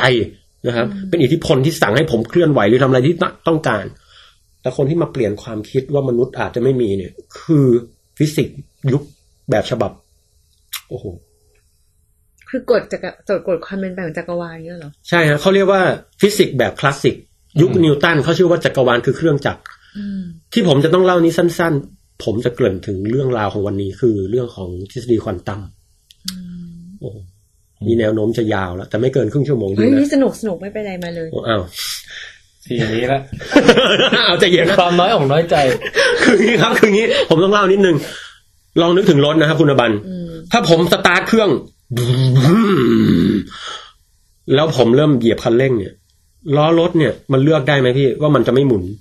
มันก็ต้องค่อยๆหมุนไปตามการเหยียบของผมอืมขาผมไปยังไงกิ ไอตัวคันโยกตรงเท้าก็ต้องไปเท่านั้นอือหือน้ำมันหัวฉีดก็ต้องไปเท่านั้นอืมล้อก็ต้องหมุนเร็วเท่านั้น cause and effect ประมาณนั้นใช่ แล้วสุดท้ายรถก็ต้องเคลื่อนไปตามนั้นอืมทุกอย่างเนี่ยที่เกิดขึ้นมีเหตุเสมออือหือแนวคิดนี้คือ determinism หรือสิ่งที่ถูกระบุไว้แล้วว่า เหตุคืออะไรผลก็ต้องเป็นอย่างนั้นแน่ๆออกแรงเตะลูกบอลสิบหน่วย ลูกบอลกระเด็นไปไกลเท่านี้ร้อยหน่วยก็เด็นไปไกลเดิม มันเลือกไม่ได้ไม่ใช่เตะสิบหน่วย ลงโน่นบ้างนี้บ้างไม่มีสุ่มไม่มีเออเพราะฉะนั้นในเมื่อจักรวาลเปรียบประดุดเครื่องจักร ดวงดาวนั้นก็หมุนไปราวกับล้อและเพลาของเกวียนนะครับหรือรถ เพราะฉะนั้นเนี่ยนะสิ่งต่างๆที่เกิดขึ้นในปัจจุบันเนี่ย มันก็ย่อมเป็นผลมาจากอดีตทั้งมวลความคิดของพี่อบันซึ่งดูเหมือนจะมีอิสระณ ปัจจุบันเนี่ย จริง ๆ แล้วเขาเชื่อว่าเป็นผลมาห่วงมาจากอดีตโดยที่เรารู้ตัวหรือไม่รู้ตัวก็ตาม บางทีเราบอกเฮ้ยเก้าอี้ตัวนี้สวยจัง สีดำๆมีเงินเลื่อมๆหุยชอบตัวนี้โดน เราเลือกของเราเองบางทีตอนเด็ก ๆ เราอาจจะเคยอ่าเห็นอะไรสักอย่างแล้วมันผสมอืมเราเลือกออกไปโดยที่เราไม่รู้ตัวอืมอันนี้คือความเชื่อของอืมเดี๋ยวนะฮะเดี๋ยวนะฮะอย่าเพิ่งคือปรัชญาของนิวตันนะฮะคือระบบ determinism และไอ้ลาปลาสนี่ก็เชื่อว่าบางทีการคิดซึ่งเป็นกระแสไฟฟ้าในสมองเนี่ย ถ้าย่อยลงไปเป็นอะตอมเนี่ย มันก็เป็นแค่อะไรที่เคลื่อนไหวไปมาทำให้เกิด cause and effect ต่อเนื่องออกมาข้างนอก เหมือนกับ ล้อและเพลาที่ส่งผลให้เกิดรถเคลื่อนที่ไปข้างหน้ารถอาจจะรู้สึกว่ามันวิ่งไปข้างหน้าของมันเองแต่จริงๆคือ มันไม่ได้เลือกเลยเลยทำนองเดียวกัน มันน่าทึ่งมาก เพราะบางทีเนี่ย มันมีบางคนนะผมเคยได้ยินมีทนายคนหนึ่งบอกว่า ลูกความผมเนี่ยช่างน่าสงสารนะเขานี่เป็นเหยื่อของอดีต ที่เขาลงมือทำความผิดเนี่ยเขาไม่ได้คิดเองเลย สิ่งแวดล้อมกำหนดแม่งมาทั้งนั้นมันก็ไม่ความลำบาก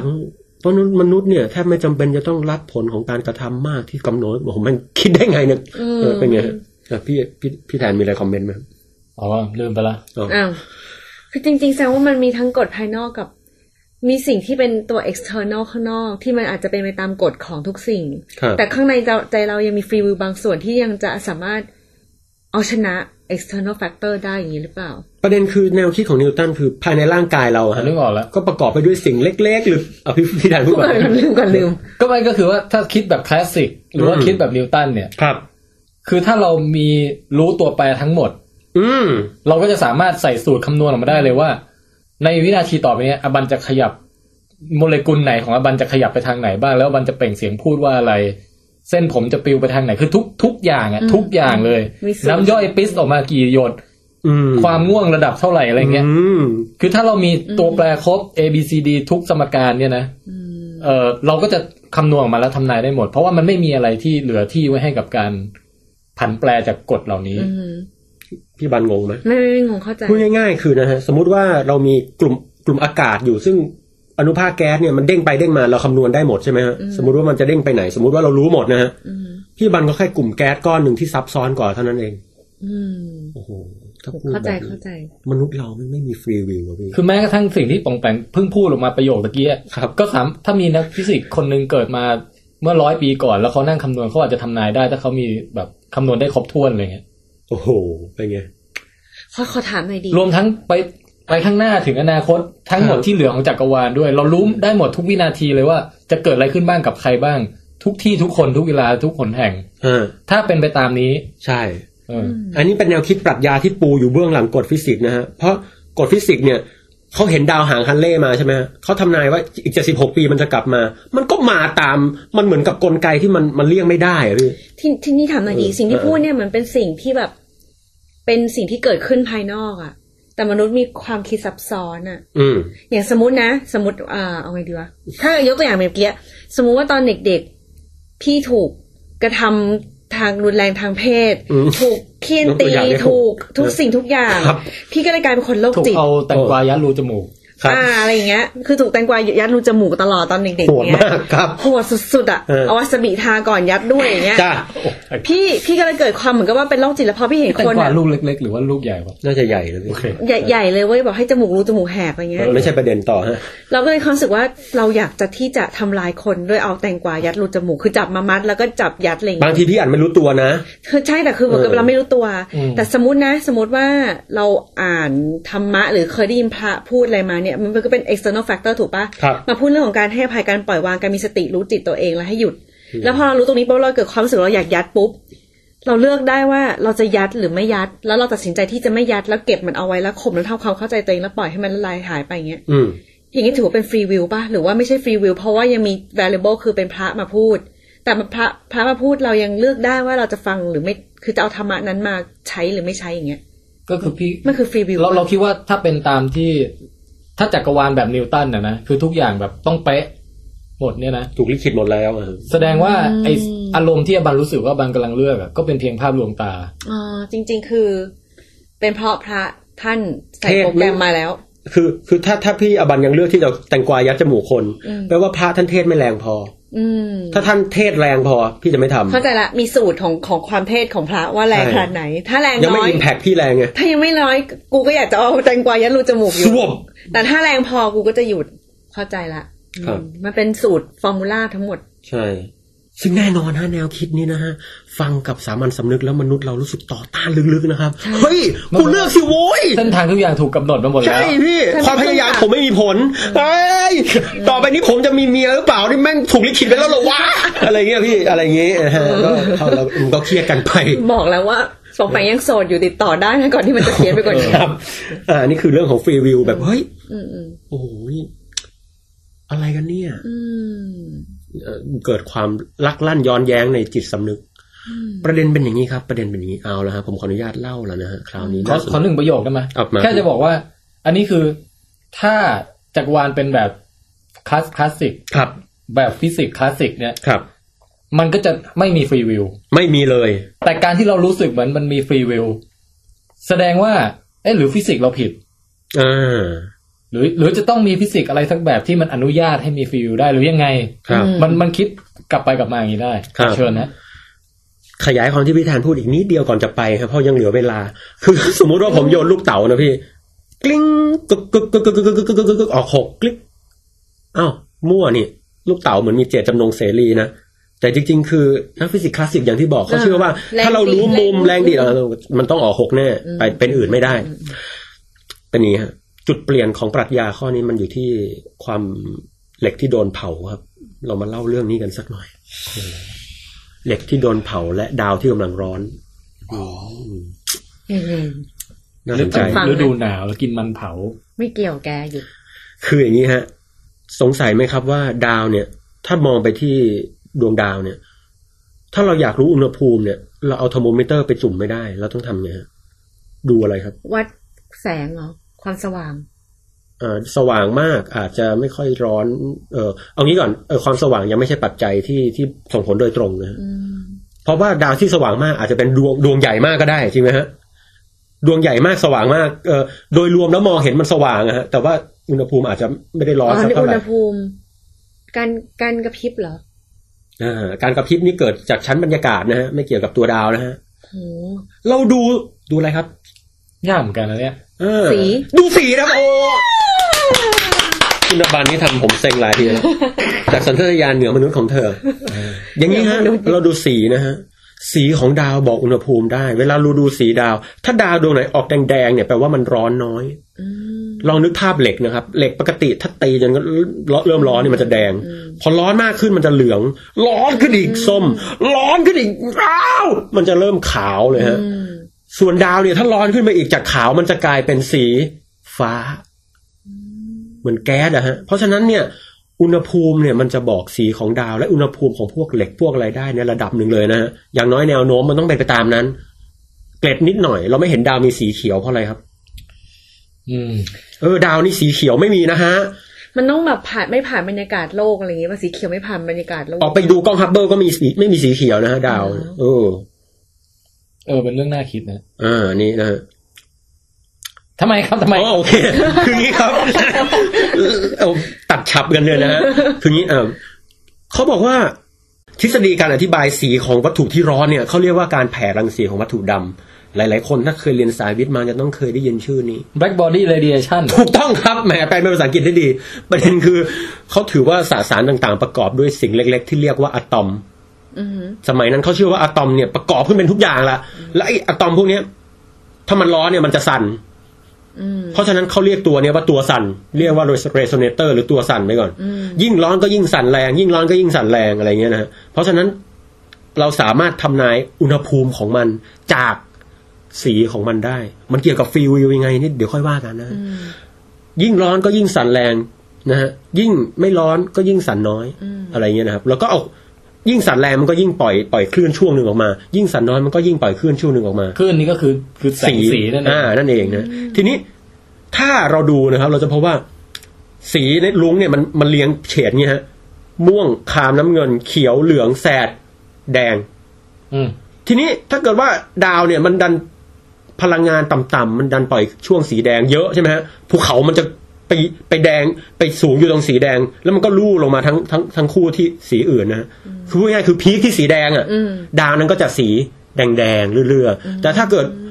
อื้อหือดาวนั้นอุณหภูมิสูงมาก มันก็จะไปพีคที่สีขาว สีเออเป็นน้ำเงินน้ำเงินน้ำเงินนะฮะ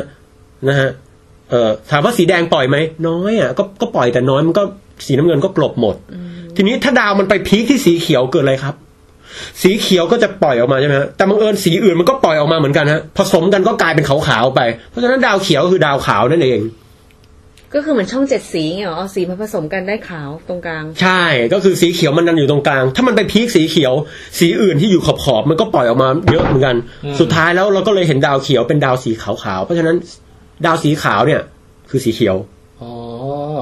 เอออันนี้ตอบคำถามว่าทำไมเราไม่เห็นดาวสีเขียวสักทีเอ๊ะมันไปไหนวะอะไรอย่างงี้ ดาวสีขาวคือดาวสีเขียว ดาวเขียวคือดาวสีขาว ดาวเขียวคือดาวสีขาวอ่าเราเห็นมันเป็นสีขาว เพราะว่าสีเขียวมันอยู่ตรงกลางสเปกตรัมเข้าใจละเราก็เลยแสงสีอื่นมันโผล่มาด้วยอันนี้เล่าประกอบอ่านิดหพอน่อเข้ายใจสนุกสนุกประเด็นเป็นอย่างนี้ฮะครับแล้วมันเกี่ยวอะไรกับฟรีวิวคืออย่างนี้คนมีผู้ชายหลายคนนะฮะเป็นนักวิทยาศาสตร์เก่งกาจพยายามจะสร้างสมการบรรยายว่า โอ้โห ยิ่งอุณหภูมิเท่าไหร่ สีมันจะเป็นออกมาเป็นสีอะไร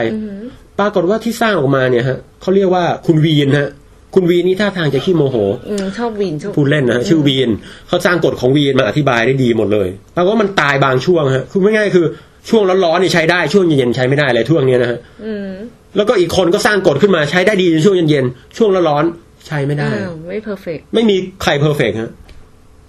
ตอนนั้นก็คิดว่าแบบไม่เป็นไรหรอกอาจจะเกิดเอ่อวัด error หรือเปล่าอะไรช่างมัน ช่วงนั้นเพราะว่ามีผู้ชายคนหนึ่งครับ เปลี่ยนโลก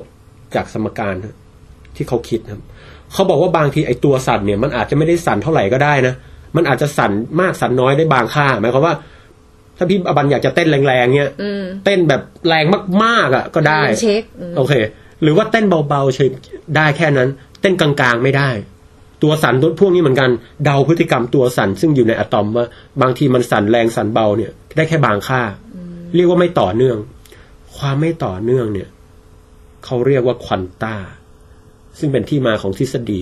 ควอนตัมวันนี้เนี่ยที่ผมจะเล่าในอีกไม่กี่นาทีเนี่ยนะฮะฟังดีๆนะครับ แล้วทุกคนจะตกตะลึงฮะโอ้กับกับอีแค่การบูดูว่าเหล็กร้อนทำไมเปล่งสีหนึ่งทีหนึงผู้ชายคนนี้ชื่อแม็กซ์แพลงนะฮะเป็นคนได้รับรางวัลโนเบลคนหนึ่งของโลก แล้วก็เป็นผู้ก่อตั้งเอ่อรางวัลแม็กซ์แพลงอะไรผู้เออเป็นที่มาของรางวัลแม็กซ์แพลงแล้วก็เป็นชื่อแม็กซ์แพลงอินสติทิวที่เยอรมันซึ่ง ดีมากอะ่ะฮะคือได้ไปเรียนนี่หรูเลย ผมก็เคยอยากไปเรียนฮะ ตอนนี้ไม่ไม่ไปมันละนะฮะประเด็นคืออีมักซ์พลังเนี่ยสร้างสมการที่อธิบายสีและความร้อนได้ทุกเฉดเป๊ะ เพียงแต่ว่าต้องยอมรับว่าพลังงานมีได้บางค่า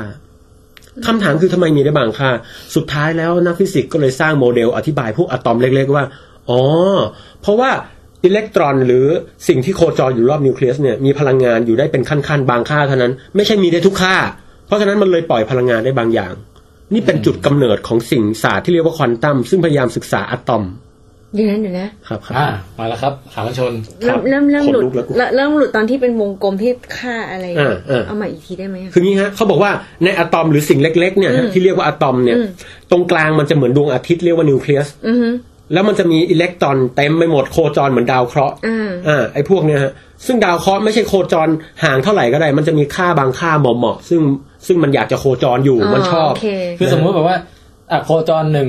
หนึ่งเซนแล้วมาหนึ่งจุดหนึ่งหนึ่งจุดสองจุดแต่หมายถึสามงว่า อันนี้ไม่ได้ ไม่ได้ฮะมันจะต้องแบบหนึ่งแล้วก็ไปสองเลยอ่าแล้วหก็นึ่ไปงเซนามสองเซนลย สามเซนสี่เซนอันนี้คือสมมุติมุมนี่หมายถึงว่าเลยถ้าเกิดว่าไอ้นิวเคลียสตรงกลาง แล้วไอ้ที่อิเล็กเอ้ยคืออะไรนะอิเล็กตรอนเหรออิเล็กตรอนนะมันจะมีหลาย ๆ เม็ดใช่ไหมมีหลายหลายที่ที่เขาชอบวาดรูปกันที่แบบเป็น ใช่เป็นวงวงๆอาจารย์อู้อะฮะ แล้วก็กำลังจะบอกว่า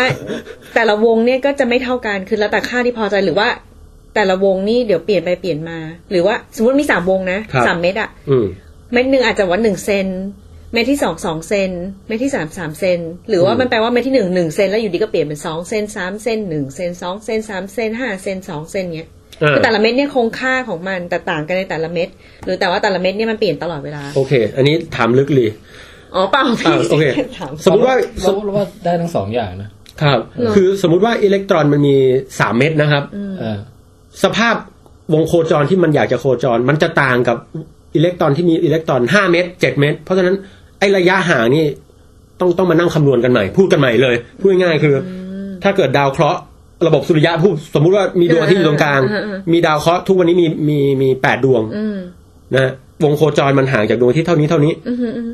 ค่าอื่นไม่ได้ อืมโอเคไหมฮะเข้าใจโอเค ทีนี้ถ้าเกิดมันมันกลายเป็นสิบดวงหรือน้อยกว่านี้อืมไอ้ลักษณะความห่างอะไรเงี้ยมันมันจะเปลี่ยนไปเลยอ๋อมันจะไม่ มันจะต้อง calculate มันจะใหม่อ่า calculate ใหม่ แต่โอเค สมมติว่ามันมีที่บันบอกว่ามีดาวเคราะห์สามดวงหรืออิเล็กตรอนสามสามเม็ดโคจร ไออิเล็กตรอนก็คืออนุภาคที่ไหลแล้วเกิดไฟฟ้านั่นเองอืมนะไอสามตัวเนี้ยพี่บัน มันก็สามารถโคจรข้ามกันไปกันมาได้ เช่น ตอนแรกอยู่ตัวหนึ่งอยู่อยู่อยู่ติดดวงอาทิตย์ หรือดาวพุธตัวต่อไปห่างออกมาเหมือนดาวศุกร์อืมตัวไปห่างออกมาเหมือนโลกอืมบางทีอิเล็กตรอนมันแปลก บางทีมันอาจจะกระโดดเข้ามาหา ชั้นเดียวกับดาวพุธก็ได้อ้าวแล้วมันก็คายพลังงานออกมา เอาเป็นว่ามันเหมือนขั้นบันไดที่ใครก็มาเหยียบได้อะฮะเออเข้าใจแล้วเออ ประเด็นคืออย่างนั้น แต่ไฮไลท์มันอยู่ตรงนี้ เอาละไฮไลท์ที่นำมาสู่ free will มันเป็นอย่างนี้ ทฤษฎีควอนตัมยุคใหม่ มันไม่ได้มองอิเล็กตรอนแบบนั้นครับ สิ่งเล็กๆที่อยู่ในอะตอมฮะ มันเต็มไปด้วยความพร่าเลือนของความน่าจะเป็น ปรับได้หยุ่นมากอะบนเส้นขนาน ประเด็นมันเป็นอย่างนี้ ถ้าผมจะใช้สมการทำนายตำแหน่งของลูกบอลออกแรงดีดไปสิบมันต้องตกตรงนั้นแน่อืมแต่ทฤษฎีควอนตัมถ้าผมใช้สมการของควอนตัมทำนาย ออกแรงดีดไปสิบมีโอกาสตกตรงนั้นห้าสิบเปอร์เซ็นโอกาสตกตรงโน้นยี่สิบเปอร์เซ็นกลายเป็นว่า มันไม่แน่นอนอะไม่แน่นอนฮะนี่ไง คือหลักความไม่แน่นอนของไฮเซนเบิร์กหรือทฤษฎีควอนตัม ที่เล่าเรื่องนี้เพราะเห็นแหมท่านผู้ฟังหลายคนอยากจะฟังเรื่องนี้ก็เอาซะหน่อยนะฮะอืมพูดง่ายๆคือโลกควอนตัมนี่ไอน์สไตน์เกลียดมากเพราะบอกว่าพระเจ้าไม่ได้ลูกเต๋าฟิสิกส์แม่งหมดความแบบภาคภูมิใจอะโอ้โหเหมือนเราไม่รู้จริงอะพี่อ๋อเหมือนเมื่อก่อนมีกฎที่เราจะอธิบายได้ทุกสิ่งตอนนี้คือ ไม่อาจจะไม่ใช่แล้ว มันจะมีอีก ไม่น่าจะใช่แล้วล่ะฮะมันอธิบายได้แม่นขึ้นนะเพียงแต่มันอืมอธิบายในเชิงความน่าจะเป็นอืมแทนที่อธิบายในเชิงแบบเป๊ะๆกฎตายตัวไปเลยครับ คืองี้ฮะ สมมติว่า อ่า ต้องยกตัวอย่าง อะตอมง่ายที่สุดคือไฮโดรเจนอืมตรงกลางจะเป็นนิวเคลียสประจุบวกหรือคือโปรตอน มีอิเล็กตรอนหนึ่งเม็ดโคจรอยู่อืมแต่ไอหนึ่งเม็ดถามว่าอยู่ตรงไหน เราไม่รู้อืมเรารู้แค่ว่ามีโอกาสโคจรอยู่ใกล้ๆ แถวแถวๆนิวเคลียสเนี่ยแปดสมมตินะฮะแปดสิบเปอร์เซ็นห่างออกมาเจ็ดเปอร์เซ็นเชี่ย ห่างออกมาเอาแต่ใจเหมือนกันเนาะใช่เพราะฉะนั้นถ้าผมทำการวัดไปเรื่อยๆนะครับอืมอืมอืมแล้วผมพลอตเป็นจุดจุดจุดจุดจุดจุดจุดจุดจุดจุดจุดจุดจุดจุดเต็มไปหมดเจอตรงนู้นบางทีห่างมากบางทีห่างมากอืมวัดเป็นสิบสิบล้านครั้งหรือเยอะไปเรื่อยๆผมจะเห็นว่าตำแหน่งอิเล็กตรอนมันเป็นแน่นกระจุกกระจุกมันจะเป็นมีมันจะมี pattern บางอย่างอ่าเหมือน paintbrush เป็นหมอกอยู่แถวแถวๆนิวเคลียสกระจุกกันอยู่ แล้วตรงห่างๆออกมาค่อยๆบางลงบางลง ไม่ใช่ไม่เจอนะแต่มีโอกาสเจอน้อยลงมาก กลายเป็นว่าโลกระดับเล็ก ๆ เนี่ยถูกควบคุมโดยสิ่งที่เรียกว่าโอกาสหรือความน่าจะเป็นคือความน่าจะเป็นที่จะกระจุกอยู่ตรงกลางมีมากกว่าเออความเป็นน่าที่จะเป็นที่อยู่ตรงด้านริมนอกกลายเป็นว่าความรู้ของมนุษย์กลายเป็นภาพพร่าเลือน ความน่าจะเป็นนี่แปลก อย่างพี่ที่แพนเคยไปทดลองที่มาเก๊านะครับผมจะเล่าให้ฟังสักหน่อย คือบางคนเนี่ยมันมีความน่าจะเป็นซึ่งคนเข้าใจผิดเยอะนะฮะเช่น บางคนบอกว่า เคยได้ยินเรื่องนี้ไหมครับ คุณเอาอะไรขึ้นมา ขึ้นเครื่องบินนะอ๋อผมขนระเบิดขึ้นมาเฮ้ยขนมาทำไมอะ ก็ผมขนระเบิดขึ้นมา ปลอดภัยมากเลย บ้าเอาขึ้นมาทำไมเกิดระเบิด เพราะโอกาสที่จะมีคนขนระเบิดขึ้นมาสองคน ภายในเครื่องบินลำเดียวมันน้อยไงผมขนขึ้นมาแล้วไงคนหนึ่งอ้าวแล้วเออคนยังก็อีกคนนึงมันก็โอกาสน้อยมากไงเนี่ยผมทำให้เครื่องบินปลอดภัยนะ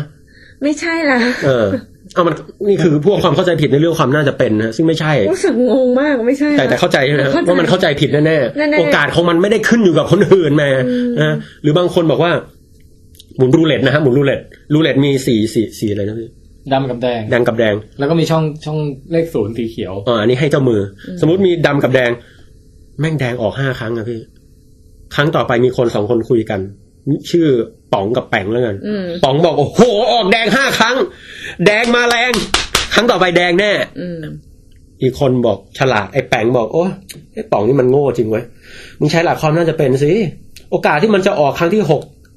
เป็นสีแดงติดกันน่ะน้อยมาก เพราะฉะนั้นครั้งเนี้ยดำแน่อืมๆใครถูก ไม่รู้เลย ผิดทั้งคู่เว้ยพี่อืมครั้งต่อไปมันไม่ได้จำว่าก่อนหน้านั้นเป็นยังไงนี่คืออ เรื่องภาพความน่าจะเป็นซึ่งแหมมัน ก็คือยังคงห้าสิบห้าสิบเหมือนเดิมห้าสิบห้าสิบเหมือนเดิมนะแม่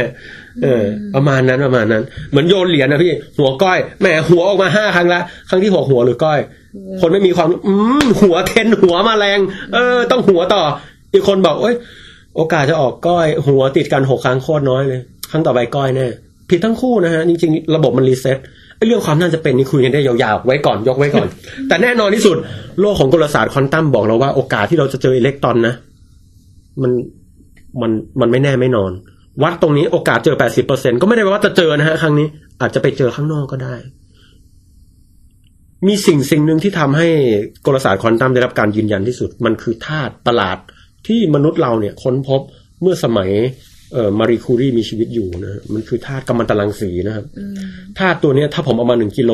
พอทิ้งเวลาผ่านไปเวลาหนึ่งเนี่ย มันจะสลายตัวเหลือครึ่งกิโล พอผ่านไประยะเวลาเท่าเดิมมันจะเหลือแค่ เอ่อหนึ่งส่วนหนึ่งส่วนสี่กิโลแล้วเล็กลงไปเรื่อยส่วนแปดๆเขาเรียกว่าการสลายตัวของกัมมันตรังสีอืมเขาบอกว่าโอกาสโดยรวมมันจะสลายไปครึ่งแน่ๆเมื่อผ่านไปช่วงครึ่งชีวิตของมันผ่านไปแต่เรารู้ไหมว่าตัวไหนจะสลายพี่ ไม่รู้ไม่มีทฤษฎีตัวไหนบอกได้ว่าเม็ดไหนมันจะไปอ้าวก็คือไม่ใช่ทุกเม็ดจะไปตามกฎนั้น คือคือคือตอนแรกมีหนึ่งกิโลใช่ไหมอืมพอผ่านไปครึ่งชีวิตอาจจะสักหนึ่งนาทีมันเหลือแค่ครึ่งกิโลไอ้ครึ่งกิโลเนี่ยเหลือแน่ เหลือแน่ๆครึ่งกิโล แต่ถ้าถามกับตรังสีหยิบไปถามทีละตัวเฮ้ยมึงจะสลายปะเนี่ย ไม่รู้ว่า ถามตัวเนี้ยตัวนี้สลายปะไม่รู้ แต่โดยรวมแล้วพี่ มันทำตัวเหมือนลูกเต๋าที่ทำงานอย่างพร้อมเพรียงกัน ทอดออกมาพร้อม ๆ กัน เย้วุ้บออกมา ไอตัวไหนออกหัวไปหมดตัวไหนออกก็ยังอยู่ โลกของควอนตัมหรือโลกเล็กๆมันทำงานด้วยโอกาส โลกของโอกาสควบคุมมันนะพี่แปลกไหมอะพี่อบันเงียบนี่คือง่วงเหรอไม่ไม่ไม่แต่นี่คือเขาตอบคำถามแล้วมี free will ปะเนี่ยได้อย่างนั้นเขาเลยบอกไงว่า เฮ้ย ในเมื่อระบบมันไม่ determinism ในเมื่อกลไกมันไม่ได้ทำงานจากหนึ่งไปสองแน่สองไปสามแน่สามไปสี่แน่ ไม่ใช่ บางทีหนึ่งมันอาจจะไปสองแปดสิบเปอร์เซ็น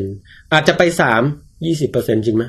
คำถามคือแล้ว free will อยู่ไหมอะคุณอบัน แสดงทัศนะนิดหนึ่งฮะในฐานะที่เป็นผู้เชี่ยวชาญด้านปรัชญาโบราณสถานและศาสนวิทยาไม่ไม่เกี่ยวเลยเชี่ยวชาญด้านการเป็นสามัญชนเนี่ยแหละครับ ผมขออีกแค่ห้านาทีเท่านั้นรับรองจบแน่อะมาคิดว่ามีไหมฮะ ถ้าพูดมาขนาดนี้ก็คงต้องไม่ต้องเอ้ฟรีวิวใช่ไหมครับ ก็ต้องมีอะต้องมีใช่ไหมเพราะอะไรเพราะว่าอ้าวถ้าผมจะเลือกแบบทำอันนี้โหกฎทางฟิสิกส์บอกเลย อาจจะมีทำนี้แปดสิบอันนี้ยี่สิบเป็นไม่ได้ แต่ประเด็นของพวกฟรีวิวพี่ขอเล่าอีกย้อนอีกนิดหนึ่งพี่แทนไม่นี่คือการคิดนะพวกที่มันเชื่อเรื่อง free will ส่วนใหญ่จะพยายาม protect ปรัชญาอีกแขนงหนึ่งเรียกจิตนิยม จิตนิยมคือเชื่อว่ามันมีโลกใบหนึ่งอีกใบหนึ่งซึ่งเรียกว่าโลกที่เป็นโลกแห่งจิต โลกจิตอะโลกถูกต้องนะฮะ อ่านสนุกพิมพ์ครั้งที่หกแล้วด้วย อืมครั้งครั้งที่เจ็ดแล้วปกแข็งใช่ไหมพี่ปกแข็ง limited edition โอ้ผมยังไม่ได้เลยพี่เออ พี่ยังไม่ได้เหมือนกันอะอ้าวเหรอ เดี๋ยวนะฮะต่อต่อ ตอนนี้หมดบ้านอยู่ อืม โลกแห่งจิตเนี่ยนะฮะ คือหมายความว่าเป็นโลกที่ โลกที่เราอาศัยอยู่คือโลกของสสารจับต้องได้ต้องการที่อยู่อะไรทั้งหลายอืม แต่บางทีมันมีโลกของจิตซึ่งมีอยู่ในมนุษย์ ทำให้มนุษย์เราต่างจากสิ่งไร้ชีวิตทั้งปวอืงมไอ้นี่คือแนวคิดเรื่องจิตนิยมอืมพวกนิยมจิตนิยมก็พวกพลาโต อะไรพวกเนี้ยนะฮะเขาชอบบอกว่า โอ้ คณิตศาสตร์เนี่ยมันสวยงามยิ่งนัก โลกเรานั้นไร้ซึ่งเส้นตรงสมบูรณ์ เส้นตรงที่เราจินตนาการได้นั้นอยู่ในโลกแห่งจิต และเราที่เราคิดได้เพราะเรามีจิตคอยจินตนาการถึงมัน เช่นเดียวกับวงกลมอันสมสวยงาม มุมภายในรวมกันได้ 360 องศา มนุษย์เราเท่านั้นแหละที่คิดถึงมันได้ เพราะมนุษย์เรามีจิต สัมผัสความงามแห่งโลกแห่งจิตได้อย่างเต็มดอกเต็มที่ เพราะฉะนั้นเนี่ยนะจิตจึงมีจริง อีกอย่างการมีอยู่ของจิตนั้นมันทำให้เรามีเจตจำนงเสรี ท่านลองคิดดูสิ ท่านเคยใช้กันไกรตัดกระดาษหรือไม่ เคยครับ ถ้าท่านเคยใช้กันไกรตัดกระดาษ ตัวท่านกับกันไกรเป็นสิ่งเดียวกันหรือไม่ เอ้าไม่ใช่ ท่านรู้ได้อย่างไร กันไกรเป็นเครื่องมือ ตัวข้าก็คือตัวข้าอ้าวแล้วมือของท่านล่ะที่หยิบกันไกลเป็นตัวท่านหรือไม่ เออ เป็นไม่แน่ใจครับ พระโต้ตอบว่ามันก็ไม่ใช่ตัวท่าน เพราะท่านใช้มันได้ มือเป็นสิ่งที่ท่านใช้ ดังนั้นตัวท่านย่อมมีบางอย่างนอกเหนือจากสิ่งที่เรียกว่าร่างกายท่านอยู่ในโลกแห่งจิต เออ แต่นิวตันหรือนึกออกไหมฮะเขาบอกว่าฟรีวิวมีพวกนิวตันเถียงกลับอ๋อเหรอแล้วสองอย่างเนี้ยมันต่างกันสุดขั้วขนาดเนี้ยมันคอนเน็กกันยังไง ถ้าคอนเน็กกันแปลว่ามันต้องมีสักอะไรบางอย่างที่อยู่ตรงกลางจริงไหมถ้าไอ้ตรงกลางคืออะไร อะไรที่ก้ากึ่งโคตรๆนี่มันมีสมบัติยังไงอ้าวพาโต้งง ก็ไม่รู้นะก็เป็นแต่ซิลิคอนตัมผมกลับมาสรุปนะฮะไว้คราวหน้าจะมาจัดเต็มว่าโลกของควอนตัมนี่มันเต็มไปด้วยสิ่ง ลึกลับมหัศจรรย์ทั้งการส่งสัญญาณเร็วเหนือแสงหรืออะไรต่างๆนะฮะที่เรียกว่า EPR paradox ก็ได้ยินไหมครับไม่เป็นไร ประเด็นคืองี้ สุดท้ายควอนตัมเนี่ย บางคนก็บอกว่ามันไม่ได้ protect free will นะฮะเพราะว่าสุดท้ายเนี่ยอิเล็กตรอนมาอยู่ตรงไหนเราก็ไม่ได้เลือกอยู่ดีอืม พูดง่ายๆคือระบบจักรวาลเนี่ย คือลูกเต๋าที่เขย่าอยู่ตลอด ทันทีที่มันออกกลึกหมือนเราก็ไม่ได้เลือกรนดมใช่ สุดท้ายแล้ว โอเค มันอาจจะไม่ determinist determinism ก็คือหนึ่งสองสามสี่ห้าหกเจ็ดชัดเจน A B C D มันอาจจะเป็น A แล้วไปไป X X แล้วไป M แต่เราก็ไม่ได้เลือกอยู่ดี เพราะฉะนั้นตอนนี้ free will เนี่ยก็เป็นสิ่งที่ นักปรัชญาก็ถกเถียงกันอยู่ทุกแขนงนะแล้วกลศาสตร์ควอนตัมเนี่ยก็เป็นศาสตร์ของวิทยาศาสตร์ที่เกิดขึ้นมาแล้วทำให้ free will ได้รับการถกเถียงอีกครั้งหนึ่งนะฮะซึ่งจริง ๆ ผมอยากจะเล่าภาคสองต่อเพราะว่าควอนตัมนี่มีการประยุกต์ใช้ชัดเจน และมีรางวัลโนเบลของปีก่อนๆไม่นานเนี่ยฮะที่คนพบเรื่องใหม่ๆด้านควอนตัมอีกด้วยนะครับครับ ซึ่งเดี๋ยวคราวหน้าเลยนะฮะผมพูดเลย ผมจะเล่าโทรศาสตร์ควอนตัมแบบจัดเต็มเพื่อให้ทุกคนสามารถเข้าใจได้ ลูกเด็กเล็กแดงผมจะเตรียมมาเพื่อการนี้เลยเด็กแดงโอเคไหมครับ โอเคค่ะโอเควันนี้ก็อยากจะผสมผสานปรัชญาเพื่อไม่ให้คุณอบันง่วงนอนมากมายเกินไปนักนะฮะวันนี้ก็ขอจบการบรรยายแต่เพียงเท่านี้นะครับ สวัสดีครับโอ้โหจะมีการปิดท้ายเออเอ่อมีคนเขียนมาในแฟนเพจของ WiTcast นะครับซึ่งอยู่ที่ WiTcast Thailand นะครับอ่า w i t c a s t Thailand facebook.com/witcastthailand บอกว่าให้พี่ป๋องแป๋งช่วยอธิบายเรื่องกฎการกีดกันของพาวลีหน่อยโอ้ซึ่งก็จะอยู่ในหัวข้อต่อๆไปใช่ไหมอันนี้คืออาจจะควอนตัมสามก็ได้ฮะอันนี้ยากขึ้นไปอีกคอนหน่อยหนึง เพราะว่าอันนี้เป็นกฎที่เอาจริง ๆ คืออธิบายตามปกติยากมากฮะต้องต้องต้องอธิบายนิดนึงนะควอนตัมนอกจากจะเปิดหลักฟรีวิวนะครับ ยังเปิดหลักให้เกิดปรัชญาทางภาษาได้ถกเถียงกันด้วยนะเฮ้ยน่าสนใจ ปรัชญาภาษาคือเขาไม่ได้ คือเขาบอกว่าภาษาไม่ใช่ดูแค่ว่ารากศัพท์เกิดมายังไง แต่เขาดูว่าภาษาเนี่ยทำงานยังไง มันสัมพันธ์กับกระบวนการคิดยังไง เพราะภาษาเนี่ยนักปรัชญาถือว่ามันเป็นเครื่องมือที่ทำให้มนุษย์เราคิดได้จริงไหมฮะในขณะเดียวกันมันก็เป็นกรอบไม่ให้เราอะคิดได้เกินจากภาษา เอาใครจะไปคิดเกินภาษาได้อืดังนั้นเนี่ย concept ที่มันยากๆของควอนตัมเนี่ยบางทีไปใช้ภาษาเนี่ยบางทีมัน misconcept อะไรไปเยอะคำถามคือแล้วเราจะใช้อะไรอธิบายมันได้ ตรงนี้ก็ถกเถียงกันด้วยปรัชญาภาษาอะนะครับสนุกจังเลยแต่เดี๋ยวคราวหน้า ผมอธิบายควอนตัมแน่นอน นี่เวลาป๋องแป๋งเล่าเสร็จแล้วอะครับใส่แบบว่า recommend เขา recommended reading ให้ด้วยดิว่าถ้าอ๋อจะอ่านต่ออะไรเงี้ยยังไงที่ไหน โอ้โหมันน่ามัสนใจนะอืมหรือว่า research Google เหรอหรือว่าไงอันนั้นอย่างนี้เออเป็นหน้าที่ของเราสักส่วนหนึ่งกันนะคือคืออ่าเหมือนผมอ่าบอกให้อ่านต่อมีตอนนี้นะฮะถ้าจะอ่านควอนตัมให้แบบเข้าใจในภาษาไทยนะครับ ลองไปซื้อเครื่องปรุงจักรวาลที่ผมเขียนมาครับอ่านนะฮะโอเคอันนี้พอได้ระดับหนึ่งแต่ว่าถ้าจะอ่านแบบเข้าใจแบบ มากขึ้นอีกหน่อยหนึ่งนะฮะอ่าน Introduction to Quantum Mechanics ของเดวิดเจกริฟฟิธนะฮะหน้าปกเป็นรูปแมวนะฮะครับเหมือนนางกวัก อันนี้อ่านแล้วสนุกสนานเข้าใจง่ายแล้วภาก็ษาแบบสำหรับสามัญชนได้เออภาษานี่เต็มไปด้วยคณิตศาสตร์ฮะแต่ว่าไม่ยากจนจนเกินไป ช่วยแนะนำเพิ่มด้วยว่ามีโอ้นักฟิสิกส์คนหนึ่งที่อื้อหือชอบไปพูดแบบฟังรู้เรื่องอะ เกี่ยวกับเรื่องควอนตัมเนี่ยโอ้เอ่อชื่อไบรอันคอกส์นะอืมเป็นโปรเฟสเซอร์รูปหล่อนะฮะหล่อด้วยสาวๆหลง Google สิเอออาบันเคยเห็นเขาแล้วนี่ที่อยู่หน้าปกหนังสืออ๋อของเราอะไอคนนั้นเหรอที่หน้าปกใหญ่ๆใช่เขาชอบแข็มางๆเลคเชอร์หเรื่องล่ควออนตัมๆที่หน้าปกอยู่กลางสำเนียงอังกฤษป่าแบบว่า Amazon หล่อๆอะไรเงี้ยเอออืมหล่อมากอะโอ้โหใช่แล้วก็ นะฮะเอ่อคนเนี้ยเขาจะอธิบายเรื่องควอนตัมได้ได้แบบว่าพริ้วไหวแบบฟังแล้วเคลิบเคลิ้มมาก ถ้าใครฟังภาษาอังกฤษออกก็ลองไปดูใน TED Talk ในหรือเลคเชอร์ที่เขาไปพูดที่อื่นอะไรเงี้ยเขาจะเล่า Brian Cox Brian Cox เออนะฮะครับมีสารคเขาทำสารสารคดีของ BBC หลายชุดเลยโอ้เออ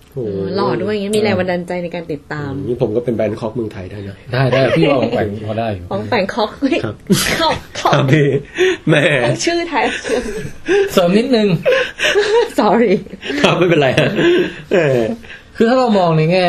การทำงานของสมองเนี่ย แล้วการโอ้การที่สมองสร้างจิตรับรู้สามัญสำเอ้ยสำนึกของเราขึ้นมา consciousness เนี่ยนะครับ มันก็มันก็เชื่อมโยงต่อมาจากฟิสิกส์ได้อีกนะว่า เอ่อว่า ไม่แน่การที่เรารู้สึกเหมันเรามีฟรีวิลเนี่ยมันอาจจะเป็นภาพลวงตาที่เกิดขึ้นทีหลังจากที่เราได้ทำสิ่งนั้นไปแล้ว อืม อย่างเช่นตะกี้นี้พี่ทำมือวุบวูบหนึ่งเนี่ยครับ หรือตบมือสามครั้ง เออ หรือหรือประโยคที่พี่กำลังพูดออกมาอย่างเงี้ย จริง ๆ มันในสมองเนี่ย เซลล์ประสาทอะ มันอาจจะยิงคำสั่งไปที่ปากพี่ก่อนที่พี่จะนึกอยากจะพูดด้วยซ้ำไปอะแล้วพี่มารู้ตัวว่าตัวเองพูดไปแล้ว จากนั้นพี่ถึงคิดว่าอ๋อฉันเป็นคนสั่งให้ตัวเองพูดอย่างเงี้ย เฮ้ย เข้าใจเข้าใจเข้าใจไอเดียนี้ไหมคือเราถูกหลอกว่าว่าว่าเรามีเราเป็นคนคิดที่ที่จริง ๆ แล้ว มันมาตามทีหลังจาก action ที่ทำไป คือเหมือนกับว่า อาจจะไม่ทั้งหมด แต่ว่าจะเอ่อเปอร์เซ็นต์มากจำนวนหนึ่งของ action ของเราอะไม่ว่าจะเป็นการพูดการกินการนั่งการนอนการขยับอะไรก็แล้วแต่อืมเกิดขึ้นก่อนที่เราจะมันรู้ตัวทีหลังว่าเราทำสิ่งนั้นไป แล้วจากนั้นค่อยเกิดภาพลวงตาตามมาว่า ฉันเป็นคนสั่งให้ ทำมืออย่างนี้โอ้ซึ่งจริงๆมันทำไปตั้งแต่แรกแล้วฮะยังไม่ทันสั่งเลยอะไร perception เงี้ยหรือการรับรู้เราตามเนี่ยทีหลังอ่าแต่ที่สมองทำสั่งให้ทำนั่นคือสมองมีฟรีวิวอะมันก็มันก็อาจจะเป็นเหมือนกับว่ายากแล้วนี่สมองมันอาจจะปฏิบัติตามโปรแกรมที่ที่ก็อยู่ในวงจรไฟฟ้าของมันอะไรเงี้ยซึ่งก็นั่นก็คือซึ่งเป็นอาจจะคไม่ลาสใช่สิก free will ก็ก็ได้จะเป็นคลาสสิกแล้วก็ determin determination อย่างงี้ determinism determinism เหมือนกันนะ เนี่ยมันก็มันก็ซับซ้อนขึ้นไปอีกมาคิดได้อีกระดับหนึ่งอะครับ ก็ลองไปหาอ่านกันดูนะฮะตรงนี้เออเออเฮ้ยหนุกหนุกหนุกน่าสนใจ มันคิดต้องคิดเยอะให้อาบอลพูดเข้าช่วงมันๆวิทวิทเสียงแตกเลย เอาใหม่เออวิทวิทวิทเกมอาบอลดำเนินรายการเลยเพราะเราเหนื่อยแล้ววันนี้นะคะ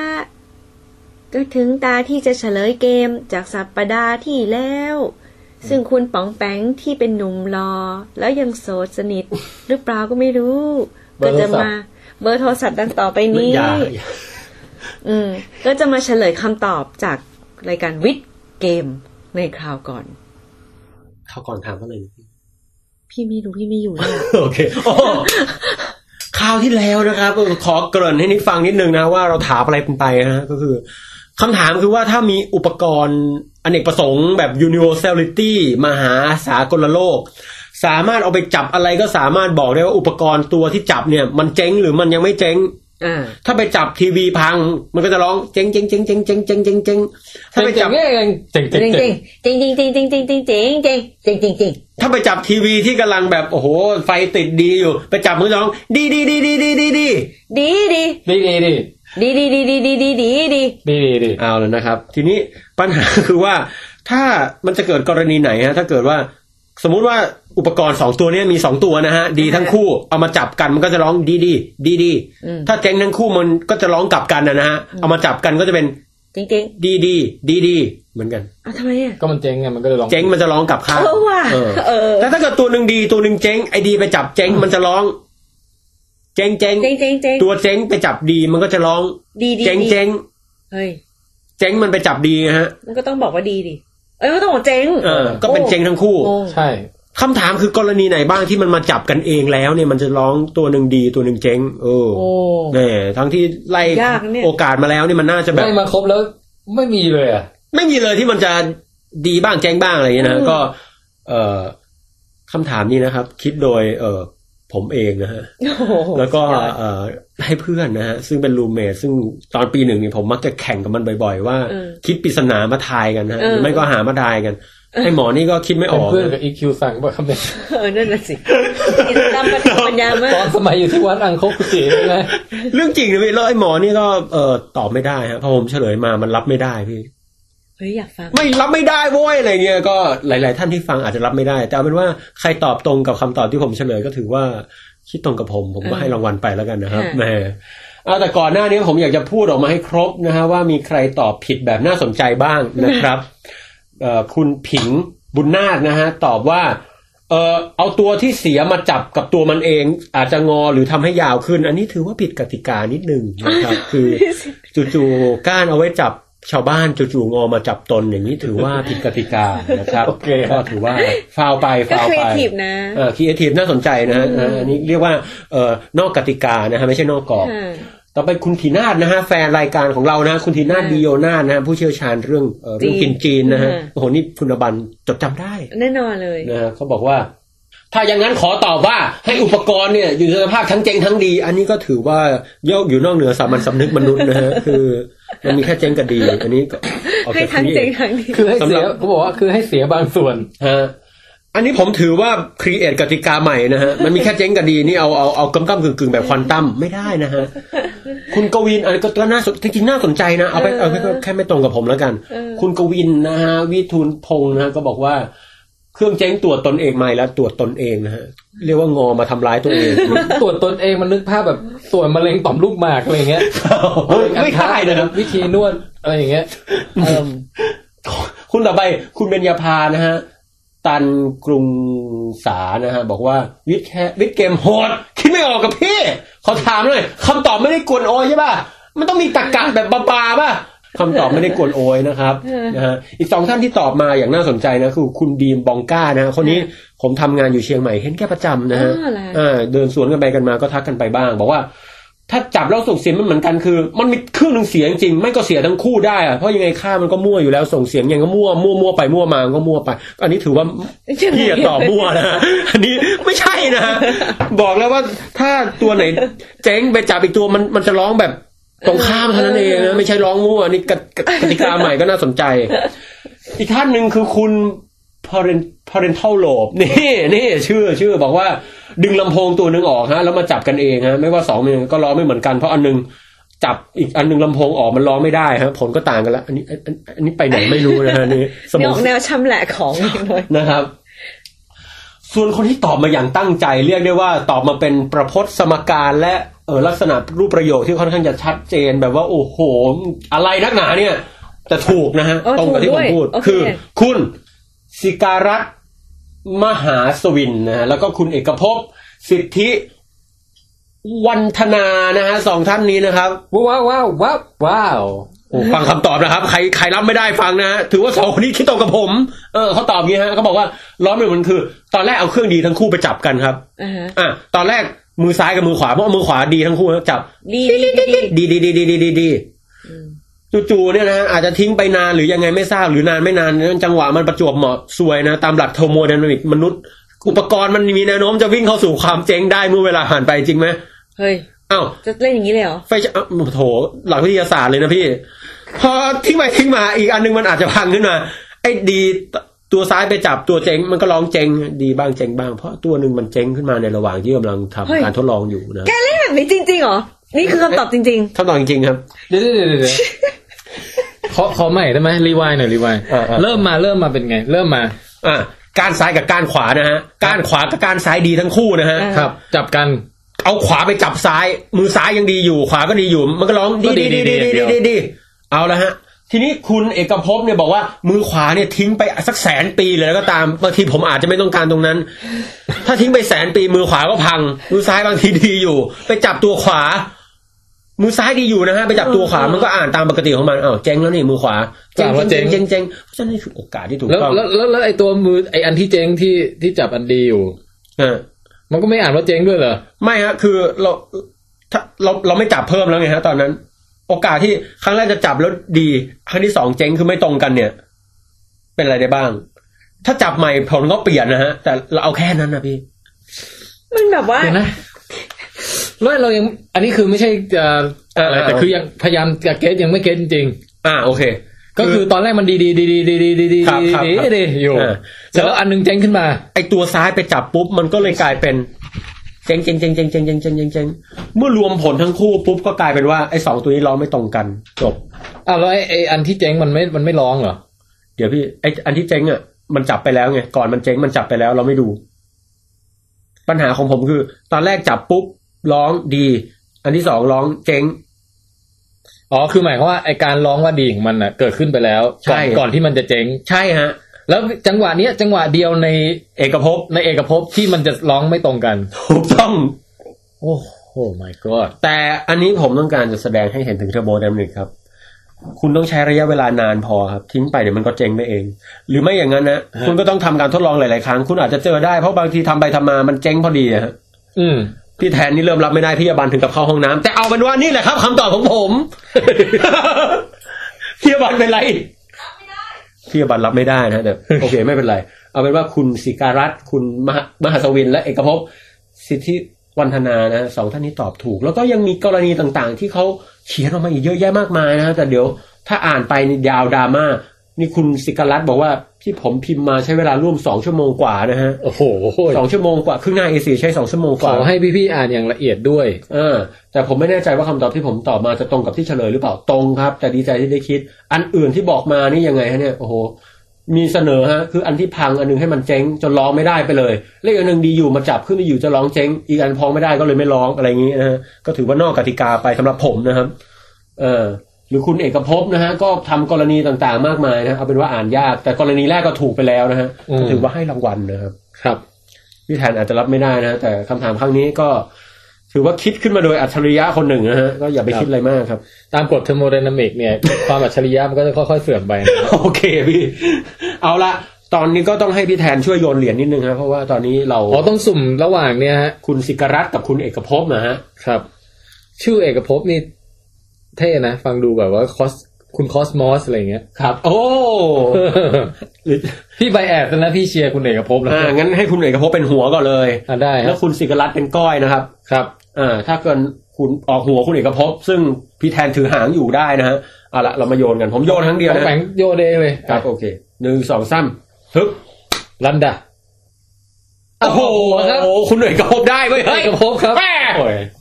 งั้นเดี๋ยวเอ่อของรางวัลคราวหน้าก็คุณเอกภพรบกวนติดต่อมาที่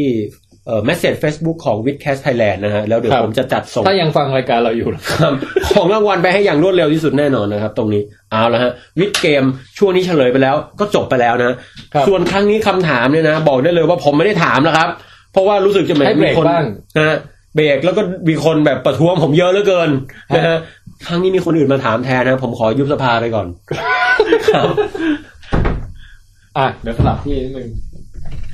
รับไม่ได้นะฮะอันนี้รับไม่ได้รับไม่ได้นึกว่าจะซับซ้อน อย่างนี้ครับเอ่อ WiTcast เนี่ยเราดำเนินมาได้สักสองปียังยังเนี่ยปีคปีรึ่งปีครึ่งครับ ปีครึ่ง อ่า แต่ว่ามันก็คือพ้นข้ามช่วงปีใหม่เนี่ยมามาระยะหนึ่งแล้วมามาอืมนี่ครั้งนี้เป็นรอบที่สองแล้วครับอืมเราจะเริ่มพิจารณาแล้วว่าอะไรที่เคยทำไปแล้ว work เนี่ย คือนอกจากทดลองสิ่งใหม่ ๆ แล้วเนี่ยนะ อะไรที่เคยทำไปแล้วเวิร์กเราจะเอากลับมาใช้ใหม่อีกอ่าใช่ไหมออย่าย่างงเช่เช่นนเลือกตามธรรมชาติใช่มุกซ้ำว่างั้นใช่อ้าวคือมีอยู่รอบหนึ่งที่เราตั้งคำถามเกี่ยวกับเอาเสียงของสัตว์บางชนิดมาให้ทายโอ้เรารู้สึกว่าได้รับผลตอบรับดีฮะโหมันน่าสนใจพี่อันนี้ ครั้งนั้นเนี่ยเป็นเป็นเสียงของเจ้าวานเบลูก้าตัวหนึ่งครับอืมที่พูดยังไงแล้วนะอาบันจำได้ปะ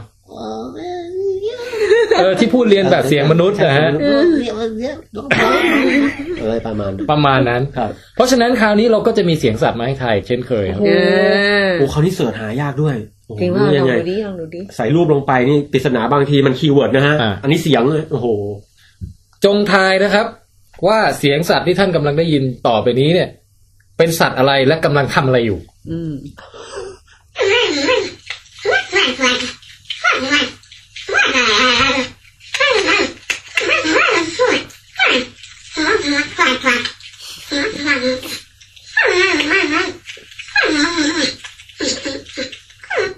โอเคหืมนี่มันสัตว์บนโลกเหรอพี่ นี่แหละฮะ มันใช่สัตว์จริงเหรอ เป็นสัตว์ครับ นี่ใบให้เยอะแล้วนะ คือไม่ได้บอกว่าเป็นพืชหรือคือจำกัดขอบเขตได้แคบลงมานะ ไม่ไม่ใช่เสียงแบคทีเรียไม่ครับ ไม่ใช่เสียงแบบว่าเออฟ้าผ่าหรืออย่างนี้นะในโดเมนนี่ตัดทิ้งไปหลายสปีชีส์แล้วมั้งตัดไปเยอะแล้วครับง่ายๆเลยเหลือแค่บอกว่าเป็นสัตว์แค่นั้นเองโอ้ยตายอืมเอาละครับค่ะก็ลองทายกันเข้ามาถามกะไม่เสียของรางวัลนะฮะอันนี้นะฮะเดี๋ยวนะอย่าลืมนะคำตอบนี่ต้องส่งมาทางเอ่อ facebook.com/witcastthailand นะฮะครับ WiTcast Thailand ของเราค่ะส่งมาทาง message รับคำตอบทั้งนั้นเท่านั้นนะฮะครับผม inbox มาเลย เชิญชวนด้วยนะครับ คนที่ปกติเคยฟังอยู่แต่ ทางเอ่อทางมือถือหรือทางอะไรไม่เคยเข้ามาแฟนเพจเลยอ่า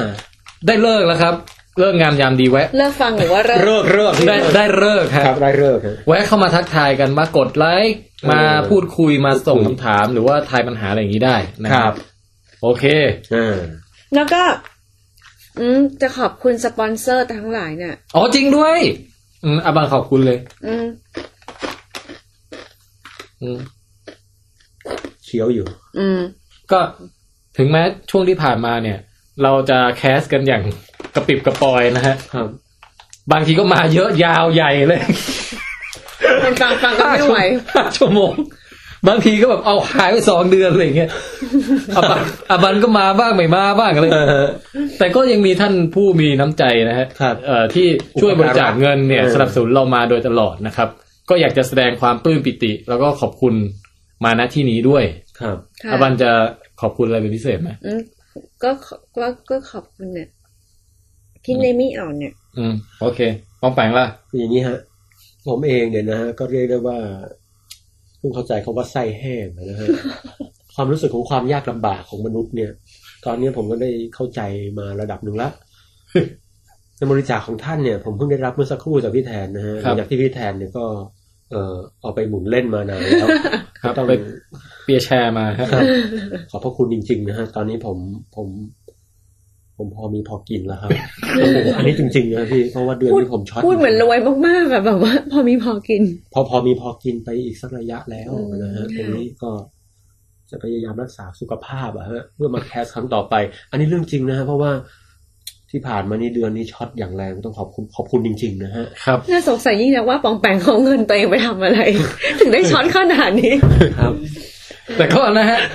เอ่อผู้ใดมีจิตศรัทธาก็เชิญชวนได้นะครับ ไปดูข้อมูลบัญชีได้ในค่ะเว็บไซต์ของเราอยู่ที่ withcast.wordpress.com ก็ที่จริงผมผมอาจจะไม่มีสิทธิ์พูดคำนี้มาก แต่ว่าใครบริจาคมาเนี่ย ผมก็ขอให้สุนทรศรีรัตนตรัยนะฮะพระสยามเทวาธิราชและสิ่งศักดิ์สิทธิ์ในสากลโลกของกรุงเทพและสิ่งต่าง ๆ ทุกศาสนานะครับขอให้คุ้มครองท่านขอให้ท่าน ประสบแต่ความสุขความเจริญนะฮะแม่ยานางนะฮะที่อยู่ในเรือต่างๆ เรือบินเรืออะไรท่านใดที่เป็นชาวประมงเรือเล็กเรือใหญ่ทั้งแล้วหก็ลายนะครับขับรถขับรถนะฮะหรือว่าท่านเนี่ยอยู่ที่บ้านผีบ้านผีเรือนนะฮะก็ขอให้ดูแลปกปักรักษาขอให้ท่านมีความสุขนะฮะสารพระภูมิก็ขอให้ดูแลบ้านของท่านนะครับ ขอให้มีความสุขความเจริญเสียงมันหล่ออยู่มากทั่วไปนะครับ ตรงนี้นะครับ ก็ขอขอบพระคุณอีกครั้งครับ อนุโมทนาสาปองแปงเคยเป็นโฆษกงานวัดป้าถามจริงเออมันก็ทายกเลยเคยเป็นไหมไม่เคยจริงถ้าเป็นลุ่มไหมพี่พอได้นะพี่พอได้นะนึกภาพแบบใส่ผ้าขาวม้าด้วยเลยน่าจะพอได้อยู่ผ้าขาวบอกเสื้อขาวนุ่งขาวห่มขาวผ้าขาวม้านั่นชาวบ้านตะลุงอาบน้ำมีเลยเออโอเคก็ต้องขอบคุณทุกคนมากนะคะ ก็ซึ้งมากๆเลย เป็นกำลังใจให้ต่อไปอาบันต่อไปจะมาบ่อยกว่านี้ไหมมาเออ ถ้าหมีพูดให้กระชับกว่านี้ ได้ต่อไปนะ เราจะพูดให้กระชับเหมือน อืมตูดของนักกล้ามเลย คือช่วงนี้พี่แทนนี่กลับมาฟิตอะไรบ้างนะเออก็ใช่ใช่ ก็ in in เรื่องกล้ามนิดนึงเลย ช่วงนี้เขากำลังถูกมีกำลังนะครับบ้าเล่นกระชับ weight มากเล่นอะไรอยู่เหรอได้ค่ะ ขอบคุณนะครับครับอืมสุขสันต์วันปีใหม่ แล้วพวกเราทุกคนยังไงครับพี่แทน แล้วก็นี่ไงตรุษจีนกำลังมาถึงพอ on air คงช่วงตรุษจีนพอดีแน่เลย เออมันมีหลายเทศกาลที่เป็นไปได้อย่างเช่นวาเลนไทน์ก็ วันวันไทยคือวันวิสาขบูชา เออ เป็นได้หลายหลายเทศกาลเลยใช่ไหมนะฮะอืมก็ไม่รู้ล่ะอืมตรงเทศกาลไหนก็ happy เทศกาลนั้นแล้วกันได้ค่ะบางคนมาฟังแบบในอนาคตอย่างเงี้ยครับไม่ได้ตรงเดือนไม่ได้ตรงอะไรก็ไม่เป็นไรคนมา load ฟังทีหลังเออนะฮะโอเค ก็นี่แหละครับ วันนี้ก็พอหอมปากหอมคอนะฮะอืมเอออย่างดียังไม่ได้หอมแก้ม ใช่ครับอืมคราวหน้าเดี๋ยวเราก็จะพยายามมาจัด ใหม่อีกในลักษณะที่ไม่ทิ้งห่างไปมากนะสม่ำเสมอนะครับ อันนี้เป็นปณิธานของปีนี้ก็ว่าได้ โอ้โหนี่และระหว่างกลางถ้าเกิดว่าเอ่อถ้าเกิดว่าไม่ได้อยู่ครบองค์สามหรืออะไรอย่างนี้ เราก็จะพยายามหานู่นนี่นั่นสอดแทรกไปครับนะอาจฮะจะผมขาดพี่แทนขาดคุณอบันขาดอะไรอย่างงี้ว่าไปหนะรืออาจจะขาดกันสามคนอย่างนี้ ถ้าขาดสามคนก็จะเป็นเสียงเงี้ยฮะนั่นแหละ โอเคอันนั้นนะโอ้เอาละครับค่ะแค่ส่วนนี้นะฮะหมดหมดเวลาและหมดสาระลงแล้วนะครับแล้วหมดแรงแล้วครับ ตีหนึ่งก็พบกันใหม่ใน episode ถัดไปฮะ ครับค่ะ episode นี้ผมแทนไทประเสริฐกุล ผมปองแปงนะครับ และอบันซ่ามันชนนะคะ ครับ พวกเราทุกคนขอกล่าวคำว่า สวัสดีครับ เย้